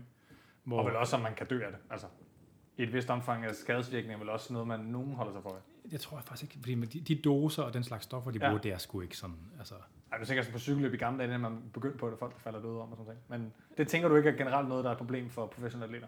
Nej, det tror jeg ikke. Nej, Det tror jeg faktisk ikke. Altså, fordi man, altså, med fraset professional wrestling og bodybuilding, så den måde, man doper sig på, er ikke sådan noget, der sådan er helt, altså helt vanvittigt. Nej, okay. Og som, som man mener, at, at, altså, så vi har det, vi har, hvis vi kigger på de der incitamentstrukturer, ikke, så virker det. Du bliver en bedre crossfitter, hvis du krutter den. Det gør man. Det har en, en altså det vil med meget stor sandsynlighed have en præstationsfremmende virkning. Ikke? Kan- Kan du bare ballpark, hvor meget bedre bliver man? Folk snakker altid om, uh. Det ved jeg sgu ikke lige. Det kommer sgu an på, hvad man tager, ikke? Jo, jeg, jeg er helt med på det, men altså, det er jo ikke sådan, at du bliver dobbelt så god formentlig. Altså, det er jo, Nej, det er men, men, men, men, 5-10 men, procent eller men, sådan men, på- ja, ja, 5-10 procent, ikke? Man prøver at flytte, på, på at tænke, hvor meget man flytter sig i sine rankings. Altså, 100 procent. Det, er- altså, det er jo fra Mal- Markowski, der går fra øh, at være nummer hvad, 150 i Europa til pludselig at vinde. Øh, altså ham, ham, Greg Knuckles, han har prøvet på at lave sådan en statistik, hvor han har sammenlignet... Stronger by Science, tænker du. Ja, han prøver, altså hvor han sammenligner rekorderne i nogle af de testede forbund versus de ikke testede har faktisk læst, ja, Og der er det jo en 10-20 procent. Klart. Øh, nu så, det er jo, du- så det er jo ikke så meget der, ikke? Nej. Nu var du jo selv gang lige før med at fortælle, at, at der er en ret god øh, sandsynlighed for, at der er flere, der nemlig gør det her. Og jeg tænker også, at det er måske også fordi, at øh, CrossFit, det, øh, hvis vi snakker om arbejdskravsanalyse, så er det jo, du kan jo både blive god til udholdenhedssportsgrenen, så bliver du bedre til CrossFit, men du kan også, hvis du bliver stærkere, blive bedre til CrossFit. Så det er måske også derfor, at man får så meget ud af det. Jeg vil gerne vide, om de tester på EPO. Det er jo nemlig Hvis jeg også skulle noget, lave jeg selv CrossFit, øh, så ville jeg kraftede med tage Ja, EPO. men det har jeg også, Det der med øh, at være pustet, det er bare fucking nederen. Det kan vi godt tænke os at være færdige med. så kan man lige ligge og være ved at dø i 30 sekunder, og så, whoop, hvad skal vi lave nu? Jamen lige præcis, det er jo nemlig, øh, det, det, hvor jeg bliver undret, eller jeg undrer mig over, at det altid er noget steroid-type lignende stof, man bliver testet for. Hvorfor ikke HIPO, ja? Ja. Som er bloddoping i populær tale. For mest, i Jo, men forhold når, til når, du øger, når du øger hematokritten, så har det bare en en-til-en effekt på ildoptagelse. Ja, ja. Så du kan øge din ildoptagelse med i hvert fald 10 procent. Og prøv at overveje, hvad det vil gøre til din åben præstation. Det vil svare øh, til, altså, om det svarer til en forskel præstation. på, øh, for en almindelig person, måske en forskel på 2-3 minutter på en 5 km. Ikke? Ja, ja, det, Bare sådan bum, og det kan man gøre fra, det kan man, altså man kan løfte sin hematokrit med 10 procent på et sted mellem 1 og 2 uger. Og, og at sætte det perspektiv, øh, når du tager steroider, så øh, det kan godt være, at du bliver, du, der er jo studier, der viser, at du kan blive stærkere uden at træne i sådan set, men når du er på det niveau, som de her atleter er, så skal du altså også arbejde rimelig hårdt for at få den samme effekt ud af det, sammenlignet med EPO, hvor den bare altså, øh, sti- stiger inden for Jo. de her par uger her. Jo, og det er svært at, blive, det er svært at få meget bedre ildoptagelse, uden det går ud over en styrke. Ikke? Så, så, så. Nå, men man mener, at der, er- altså på, på den ene side af incitamentet, det virker. Mm. Hvad er risikoen for at blive fanget? Historisk har den været ekstremt lav. Ikke? det er CrossFit. Historisk har den været ekstremt lav. Ikke? Sanktionerne, øh, nu kan jeg ikke huske, at ham, der blev fanget sidste år, hvad han fik. Ricky Grant. Han har Var det også fået fire, var det også fire år, Fire dengang? det, så de de, så de, nu. de følger de her VADA-anbefalede øh, sanktioner, ikke? Men, men man har haft en oplevet opfattelse af, at det var en lav sandsynlighed for at blive fanget. Ikke? Og så kan man sige, kulturwise, de, altså det er jo noget, der vokser ud af USA, hvor man også har en traditionelt væsentligt mere liberal holdning til at bruge medicin. Man kan også se, Ja. hvis man kigger på de amerikanske atleter, som gennemsnitsbetragtning, så ser de også mere bulede ud. De er også generelt stærkere Ja. i Altså, strength numbers. Men De har selvfølgelig også, de har selvfølgelig også en lidt stærkere kultur på styrketræning. Helt 100%, Men ja. de ser mere bulet ud, væsentligt mere bulet ud som gennemsnit, ikke? Mm. Øh, så, så ud fra den der sådan incitamentsanalyse, så er det bestemt mene, det er sandsynligt, at de fleste af dem, jeg ved ikke om de fleste, men en væsentlig Og, fraktion også fordi de på. kan, fordi jeg tænker, nu, nu taler vi en masse motiv og incitament, men den, den anden del af, af en crime er jo, øh, hvad hedder det, om man har haft the means til at rent faktisk at gøre det, og man har haft muligheden for at gøre det. Det er Og super det tænker du, let, de har. det er super let at få fat på. Og også at få cyklet det af på det rigtige tidspunkt. Det har de så ikke været så gode til at lade det Nej, ikke lige dem her, men, men hvis du siger, at der er mange andre. Altså lad os sige, Matthew Fraser er på... Nå, men prøv at tænke på de altså- der rejuvenation clinics i USA, ikke? Hvor mange sådan nogle kiropraktorer, der synes, de skal udskrive testosteron til folk, fordi de Ja. ja. vil have det. Ja, der er jo en anden kultur i, i læge, øh, ja, øh, ja, science dernede. Altså, det, det, det, I Danmark, der ved du jo, hvis du begynder at, at tage krudt, kan man sige. Altså, det, det, det er meget svært at få fat i, og øh, det er jo ikke lægerne, der udskriver medicin, det er sygeplejerskerne, der gør det på sygehusene og sådan nogle ting. Så det, det er bare en anden kultur, der er omkring det i USA og Rusland for den sags skyld, øh, og Kina. Ja, Rusland og Kina. Ja. Nå, Og, og, og helt ærligt, hvis så, man, hvis så man var nummer 5 i verden, og man vidste, at hvis man tog, lad os bare sige 100 mg testosteron i ugen, det kan du sandsynligvis godt gøre, uden nogensinde at skulle teste positiv, ja, fordi du skal have den her... Øh, fordi du ratio. kan holde under radio, ikke? Hvad, hvad skulle reelt set holde folk? Altså det kan man gøre sikkert, det vil med alt overskyggende sandsynlighed gøre en forskel for ens Og performance. det kræver heller ikke en efterkur eller noget og af det, den stil. nej, bare blive ved, indtil du synes, du er helt færdig med Ja. ja. at udøve sporten. Ikke? Altså sådan, Og det er jo hvad, vigtigt, hvad er ikke? argumentet Altså- så næsten for at lade være? Ikke? Det lyder næsten fornemt til, at det er sandt. Altså, Når, når, når, du, når du har tabt de første 10 konkurrencer, fordi du lige mistede, fordi du lige manglede 3 procent, ikke? du mangler lige 20 kilo på dit back squat, eller 5 kilo på dit back squat, Ja, for ja. skyld. Ikke? Så, Der er måske også et element af, at, øh, at det er derfor, at CrossFit nu en vis grad, ud over kritikken af dem, der er havlet op med mange år, men det plejer de altså at være fucking ligeglade med, når folk kritiserer dem. Men at de, efter en podiumfinisher, der, der, der bliver testet positiv, skal man sige, så tænker folk, hvis de gør det på podiet, så gør vi det også. Kunne man godt forestille sig, at der vil være en Jo. bevægelse, at kulturen rykker sig, fordi man ser nogle af de bedste, der har gjort det. Altså så siger man, "Nå, så skal vi kræfte mig at stå på os, hvis vi skal være på det, Det gode." spændende bliver jo at se, om styrketallene falder til næste år. Ja, og hvad hedder det, kan, kan du komme på et, et godt eksempel på en sport, hvor man har fået råd, altså UFC har jeg hørt, ham fik man lidt ud af det, og så faldt uh, performance. Det er bare ikke så Og men det er jo ret, det er super veldokumenteret for cykelsport. Ja, Der, Ja, man, altså, der, øh, der har man gennem- dokumenteret gennemsnitsfarten fra top 5 med de tre store etabeløb. ja. Det faldt sådan noget 3-4 km i timen. Mm. Og det er jo i virkeligheden et tegn på, at de, selvom alle mener, at de stadig doper sig alle sammen, altså når man snakker Nu er den så deroppe igen, men det kan der være flere forskellige andre årsager til. Ikke? Men, ja, teknologi blandt andet faktisk spiller ret høj indflydelse på cykler. men, altså, det, men det svarer jo til, altså, hvis man går fra, nu kan- fra 44 km i timen i gennemsnit til 41, eller hvad det er, sådan noget i den retning, ikke? Øh, det svarer jo til sådan noget, altså øh, 10, 15, 17 procent i arbejdsoutput, de er Ja. faldet. Ikke? Det er, det er svært at hente på de her cykler, som allerede er så Tweaked, altså, ja, tweaked. Det, det, der, der, det, er, det handler om halve procenter, vi henter mere end øh, det hele procenter, det er Ja. helt sikkert. ja, ja. Øh, men man kan også godt en smule se det. Jeg ved godt, at man så har fjernet alle de stærkeste atleter, men man så det også i vægtløftningssporten. Øh, I hvert fald øh, til, jeg mener, det var til VM. Der var ikke lige så mange verdensrekorder. Nej, til russerne var udelukket. Ja, lige præcis. Men, men, Men det man er jo, gerne se det der stod på 270 kilo stadigvæk. Ja, men det er jo det, der er problemet. Jeg kan huske også, at du skrev, at du har snakket med, med hvad hedder det, Thor om det her, ikke? Altså, at det er så, man er lidt, man har sådan en, en spaltet øh, mening omkring det her, fordi på den ene side vil man gerne, helt vildt gerne se de her verdensrekorder, og Ilja Elin bare fyre den af, ikke? Øh, og på den anden side, så man, sidder man også her med sin danske baggrund og sådan lidt, ja, men ah, men det kan ikke være rigtigt, de krutter den, ikke? Og, og jeg, jeg må Ja. også indrømme, jo længere tid jeg er i den her verden her, nu har jeg været her seks år. Man øh, bliver grad, kun- gradvist habitueret, ikke? Ja, det, det er godt nok, altså jeg kan da godt se øh, det fascinerende ved at se de her atleter, der bare går og, ja, fuld retard. Jeg- Jeg må sgu indrømme, at cykelsporten blev ødelagt for mig. Ikke så meget af, om der var doping eller ej, men om, at det alt handlede om doping i medierne og dækningen og rytter, der hele tiden blev øh, diskvalificeret. Det ødelagde sådan ligesom spændingen. Men de havde jo også en helt vild kultur. Ikke? Helt, helt sikkert, men bare for at sige, at, at det der ødelagde, og jeg stoppede fuldstændig med at se cykelsport. Jeg plejede at sidde- klistret til skærm og se Tour de France og, øh, og følge med hele året i nyhederne i cykelsporten. Og jeg har ikke fulgt det overhovedet de sidste fem år. Og årsagen er, at alt handler om doping hele tiden. Det var ikke om, altså for mig tror jeg ikke, det betød som om de det eller ej, uden at jeg tog stilling til det. Jeg havde bare ikke brug for at høre om det. Mm. Jeg ville bare gerne nyde øh, taktikken og oplevelserne på etaperne. Altså, men det er jo... Men du kan ikke skille det ad. Du er ligesom med bodybuilding, du kan ikke skille det ad. Ikke? Når, når, Nej, når ja. du ser et bodybuilder-seminar, ikke? det som du ved, alle de har lyst til at spørge ham, der, der sidder på stolen på scenen om, det er hvad for noget krudt han tager. Ja. Det er ikke, hvordan han spiser, eller hvordan han træner. De vil alle sammen bare vide, hvad for en krudt han Og det tager. er jo fucking sørgeligt. Vil jeg have lov til at sige. Jo, jo, jo, men det er jo det, er jo det der, når, når det bliver gjort til en del af sporten. Ikke? Ja. Altså, hvor det bliver sådan en forudsætning, som det var i cykelsport dengang, så er det jo sådan. Ikke? Og sådan, det er jo sådan, det er i bodybuilding nu, og i vid udstrækning, sådan det er i strongman. Altså, du kommer ikke til at dødløfte 450 kilo, hvis ikke du er på et eller andet. Mm. Det kommer bare ikke. Og det er jo også det der spørgsmål om, øh, kommer du nogensinde til at kunne løbe en øh, 5 km under 18 minutter, mens du så kan gå hen og lave et, øh, et back squat på 200 kilo, ikke?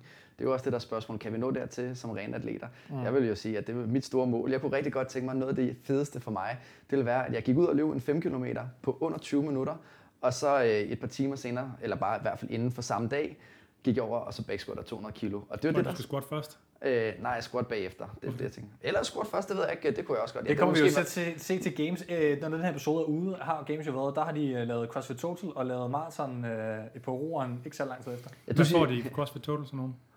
Nå, men jeg vil stor mene, at CrossFit Total, vil, det vil jo ligge omkring de stærkeste atleter, de vil ligge omkring 220 i back squat, de vil ligge omkring 100 kilo i pres, og de vil ligge omkring 52 i dødløft. Det er de stærkeste atleter, der vil Det ligge er de stærkeste nu. Det er de Er de blevet lidt slappere så, eller hvad? Øh, Men det, det- det, jeg det, troede det, faktisk- jeg troede det, det, det, tal. det kommer an på, om det er specialisterne, ikke? Altså, Jo, hvis du tager nogle af Sam Danser er blevet selekteret Ja. fra, for eksempel. Ikke? Ja, Altså lige fra præcis. Øh, og, og, og, men, men dem, der stiller op af de individuelle atleter i forhold til de styrketal, de har, det vil ligge der omkring. Mm. Nogle af dem øh, nærmer sig at have de her 500 øh, pund i back squat, som så vil være 227 kilo. Ikke? Det er Ben Smith og Scott Patrick for eksempel, der havde sådan en duel. Så det er der, de ligger, mens at, at deres dødløft det vil være omkring de 52. Ja. Det er som om, at i CrossFit har man generelt nogle mål, altså nogle styrkemål, man skyder efter, og så stopper man med ligesom med at fokusere på styrken. Har det, fordi, så har du... Det er ikke, det er ikke en CrossFit-ting. Nej, nej, nej, det, det er med på, men det er bare for, bare for at forklare, man siger, at, at det, atleterne virker til, at styrken bliver filtreret fra, fordi at det giver ikke mening for din sportsperformance, at man har øget den. Og det giver jo god Nej. mening, kan man sige, prioriteringsmæssigt. Hvad er tilstrækkeligt? Ja, men det spændende nu er i år faktisk, at, der, at styrken har fyldt mere, virker det til, altså det er sådan powerlifter-styrken, hvor det ellers har været snatch og clean and jerk, der har været de primære pointgiver til konkurrencerne. Og men det, øh, det bliver super spændende. interessant at se det det her ændrer CrossFit Total, fordi at, øh, det giver virkelig et pejlemærke for, hvor er vi henne, øh, hvad er arbejdskravene øh, i forhold Ja. til de her styrketal, øh, når man skal deltage til games. Ja. Så det, første år, det første år, der er back squat som competition. Øh, Uh. Ja, og strict skulderpres, ikke? Jo, altså, det præcis. er også meget interessant. Men jeg tænker, at vi tager Det sidste et, et, spørgsmål. et sidste spørgsmål fra Facebook af, som, øh, og vi har måske været lidt øh, inde på det her, men det er Brian øh, Robert Ravn, og han har øh, et langt spørgsmål. Jeg tager sådan det som øh, øh, den første del af hans spørgsmål, og det handler øh, om, at øh, længden på straffen øh, skal tages op. Han synes, den bør nedsættes, men den skal heller ikke være så kort, at vi ser atleter, som er villige til at tage genvejen, så længe kommer øh, som kommer tilbage, mens de stadig er unge. Og det er jo det her spørgsmål om, at øh, ja, du ved, er det for, altså, skal straffen bare være udelukkes for altid? Er fire år okay? To år? Altså, hvad er din holdning til de her straffe? Skal man lave dem forskellige, øh, alt afhængig af, hvad man har taget, eksempelvis? Det primære, den primære overvejelse er jo i virkeligheden om, hvad er risikoen for falsk positiv, ikke? Mm. Kan, kan man, skal man kunne risikere at kors... Hvad, er- hvor stor er tolerancen for at korsfeste folk? især fordi, at de siger, at det er deres eget ansvar. Ja, fordi Emil Jabber, Fordi der, der, er nogen, der, der, er, der vil være nogen, der kommer... Lige, lige meget om hende der Emil Jerberts forklaring passer eller. Altså rent statistisk, der vil være nogen, der bliver korsfæstet på en eller anden kontaminering, kontamineringssag. Eller, fordi Emil Jabber er 29 og 33, når hun har mulighed for at komme tilbage, Ja, ja. ja. mens André Garnin, han er jo 34 og Fordi- 38. det, det, man risikerer, der sker, det er jo, der opstår parallelle ligaer, hvor man er pisse ligeglad. Og det er jo det, man ser i vægtløftning, eller i styrkeløft, og det, der er begyndt at ske i vægtløftning. Ikke? Øhm, Ja, hvor russerne afholder deres egne konkurrencer eksempelvis også. Og det kunne sagtens ske i CrossFit også. Men det interessante er, at man bliver kun udelukket fra officielle HQ, øh, og det bliver spændende at se, om nogle af de store... Nu er der rigtig mange doping, det er første gang, der er så mange, og nogle af dem vil blive udelukket fra de andre store konkurrencer. Dubai uh, Fitness Championship, uh, Waterpalooza og sådan nogle ting. Jo. Fordi det har vi ikke set dem pick op endnu, for ellers er det jo faktisk allerede, der er en parallel øh, struktur, hvor der faktisk er nogle penge at hente, Dubai. Der er nogle penge at hente. Ja. For eksempel. Så og man så en, der hedder Henrik Ingi Oskarsson, som øh, er en rigtig dygtig islænding, som øh, han fik lige pludselig 270 kilo øh, dødløft og sådan nogle ting. Han blev vanvittigt stærk. Og han øh, fik et roid rage til en øh, islandsk konkurrence, hvor han ikke gad at deltage i, til, og ja, han gad ikke at pisse i koppen. Så det, der endte med, det var, at han sagde, nej, jeg vil fucking ikke pisse i den kop, selvom han havde vundet konkurrencen. Og så blev han så udelukket øh, i alle CrossFit gyms i øh, Island. Og så deltog han faktisk i Dubai Fitness Camp og kvalificerede sig til mm. øh, at komme derned, men så var der så nogen, der øh, stak ham, hvis man kan sige det sådan. Ikke? Så det er sådan lidt stadigvæk den her stikkerkultur, øh, der gør, at øh, du bliver udelukket, og ikke så meget, at der er et fælles forbund, der ligesom øh, fanger øh, de her øh, snyder. Det, det interessante det er jo også, at CrossFit er opstået som en kommersiel entitet. Ikke? De har aldrig været repræsenteret af et omspændende amatørforbund. Nix. Og, øh, og det har vi også snakket om i, ja, ja, vi har snakket nemlig om, at det, det er mere ligesom, kommersielt, ikke? Ja. Om det påvirker jo også, hvad kan man sige, hvis det, hvis det var opstået som amatørforbund, så ville man jo typisk tage den vej, at man søger altså, hvad der er akkreditering på sportens vegne, ikke? Og, og forsøge at blive olympisk sportsgren. Fra begyndelsen af. Ja. ja. Men og, nu, og, og den rejse, den er CrossFit jo i gang med nu, at forsøge ligesom at, at blive et, et sportsbrand uafhængig af den kommercielle entitet. Ikke? Og spørgsmålet er, hvordan de kan lave den der rejse. Fordi, fordi, fordi det, på en, eller andet omfang, hvis man skal, have været, hvis man skal nå den der position som sportsbrand, så er man nødt til at tage stilling i, i dopingspørgsmålet. Ikke? Og, men, men, men, men MLB, NBA, altså nogle, de har, har jo taget samme vej som CrossFit. Tænker du ikke, at det er etableret nok og penge nok? Eller sådan? Det ved jeg ikke, om de har. Altså, det, det, altså i øvrigt, i, når, i forbindelse med doping, der, i, ja, der er jo sådan en podcast af Freakonomics, Ja, og de ja, har i det, seneste, i, i det seneste afsnit, der har de jo lige haft... Freakonomics. Freakonomics. Freakonomics. I det seneste afsnit har de jo besøg af Lance Armstrong, som snakker en del om det. Og det var meget sjovt, for han mener jo, at cykelsporten burde bryde med VADA. Øhm, fordi ligesom, at der er for meget politik involveret, og, mm. og ligesom at begynde at gå sin egen vej. Og det kan sagtens være, at det, det er den bedste måde at gøre det på. Ikke? Altså han mener ikke bryde med VADA den forstand, at øh, vi ikke skal teste for doping, men at de skal lave deres egen test, ligesom ja. CrossFit gør. Og dermed også droppe olympiaden. Fordi det er en krav for at blive olympisk sportsgren, mm. at man skal være VADA-kompliant. Man skal... Min pointe med NBA, MLB og de andre amerikanske sportsligaer, som øh, NFL er måske den mest indbringende, så vidt jeg lige ved, også det er amerikansk fodbold, uh, de bruger det samme doping-testing-firma, som, uh, som hvad hedder det, CrossFit gør. Og ja. pointen der med det mente jeg, at de virker som om, de, har der, de er ret tilfredse med deres egen ting. Og CrossFit er i virkeligheden måske bare en del af den familie et eller andet sted. Jo, men det kan sagtens være der, det ender. Men problemet ja. er bare, at der er, så stor, der er så stor del af CrossFit, der er europæisk, og alle mulige andre. Altså, yes, ja. Og spørgsmålet, de kan det. Ja, det udvikler sig eksplosivt lige nu i... i altså, det i, tror jeg ikke, de kan. Ja. Jeg tror, de bliver nødt til at gå ned ad den der VADA-kompliante vej. Det er glad ved at sammen til at, at se på. Ja, det, det øh, sidste spørgsmål skal vi også lige nå, for det synes jeg er godt Men, men jeg har ikke nogen holdning til det. Jeg, jeg ved ikke, hvad jeg skal sige det med de to eller de fire år. Nej. Altså, og øh, det, det sidste spørgsmål er fra Kenneth Tømmerby, og vi var inde på det. Du fik lov til at, at tænke lidt over det i løbet af episoden. Jeg ved ikke, at vi har været igennem rigtig mange øh, svære termer, men øh, en term, som de kender derude i stuerne, det er fran. Hvad er din øh, fran-tid? Jeg har kun prøvet det en gang, og det er mange år siden. Jeg kan faktisk ikke huske min tid, men det var lang tid. øh, det var lang tid, jeg har ikke husket det. Mm. Er vi plus 5 minutter? Ja. Okay, godt nok. Vi skal have valgt øh, det bedste spørgsmål. Øh, vi havde øh, Rune Hus, der handler om øh, vurdering af øh, cykling af præstationsfremmende midler hos crossfitter. Jelle Minister, der øh, omhandlede, uh, undskyld, øh, Brian øh, Ravn, der anhandlede om, omhandlede om øh, straffen, øh, hvor lang den skal være, eller fra Kenneth øh, Tømmerby om din frame-tid. Jamen, det ved jeg ikke. Lad os bare tage frame-tiden. Jeg vil sige, Jamen. at de foregår sådan, for tre dage siden, der fik jeg 18 reps med 160 i død luft. Og det, det er stærkt nok. Ja, det er stærkt nok. Der går, går cardio ind. Ja, det Jamen, uh, tillykke. Det er cardio dødløft. ja, men jeg har jo jeg har tænkt på de her 250, ikke? Det vil ja. man jo gerne. Ja.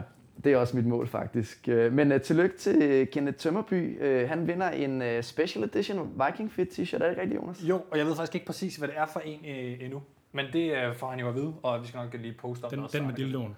Det, og det skal også siges, at uh, Kenneth han selvfølgelig også uh, havde stillet et rigtig flot langt spørgsmål, uh, men uh, vi, havde bare ikke tid til det, vi havde ikke tid til det desværre. Og tak for alle de der lækre spørgsmål, vi har fået. Det er virkelig, ja, vi kalder det overvældende, men, mm. men vi er sindssygt glade for, at I gider at deltage aktivt, fordi det er ligesom det, der er mening med podcastet, at I har muligheden for uh, igennem os at, at komme i kontakt med nogle af de her mennesker, ligesom Anders, der er ekspert på området det, det er tydeligt, uh, Anders, at hvis ikke du laver nogle episoder selv mere om, om, om CrossFit, så er der i hvert fald uh, masser af folk gerne vil høre om dig uh, fra i, i, hos os. Jamen, vi kunne sind, sindssygt godt tænke os øh, at gå i dybden med lovlige, altså øh, kan man sige, øh, kosttilskud. Og hvordan man som gør vi, det, ja. ja. lige præcis, og, og hvor vi kan snakke lidt om de ting, du også nævner dit foredrag, og, og, og få reklameret lidt også for det.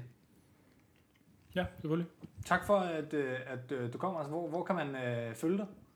Høre om dig? Øhm, Høre med dig? Jamen sådan lidt, altså jeg laver det der radio, så man kan høre mig lørdag formiddag på 24 og man kan finde det inde på 24 hjemmeside også. Flytter du med til Jylland?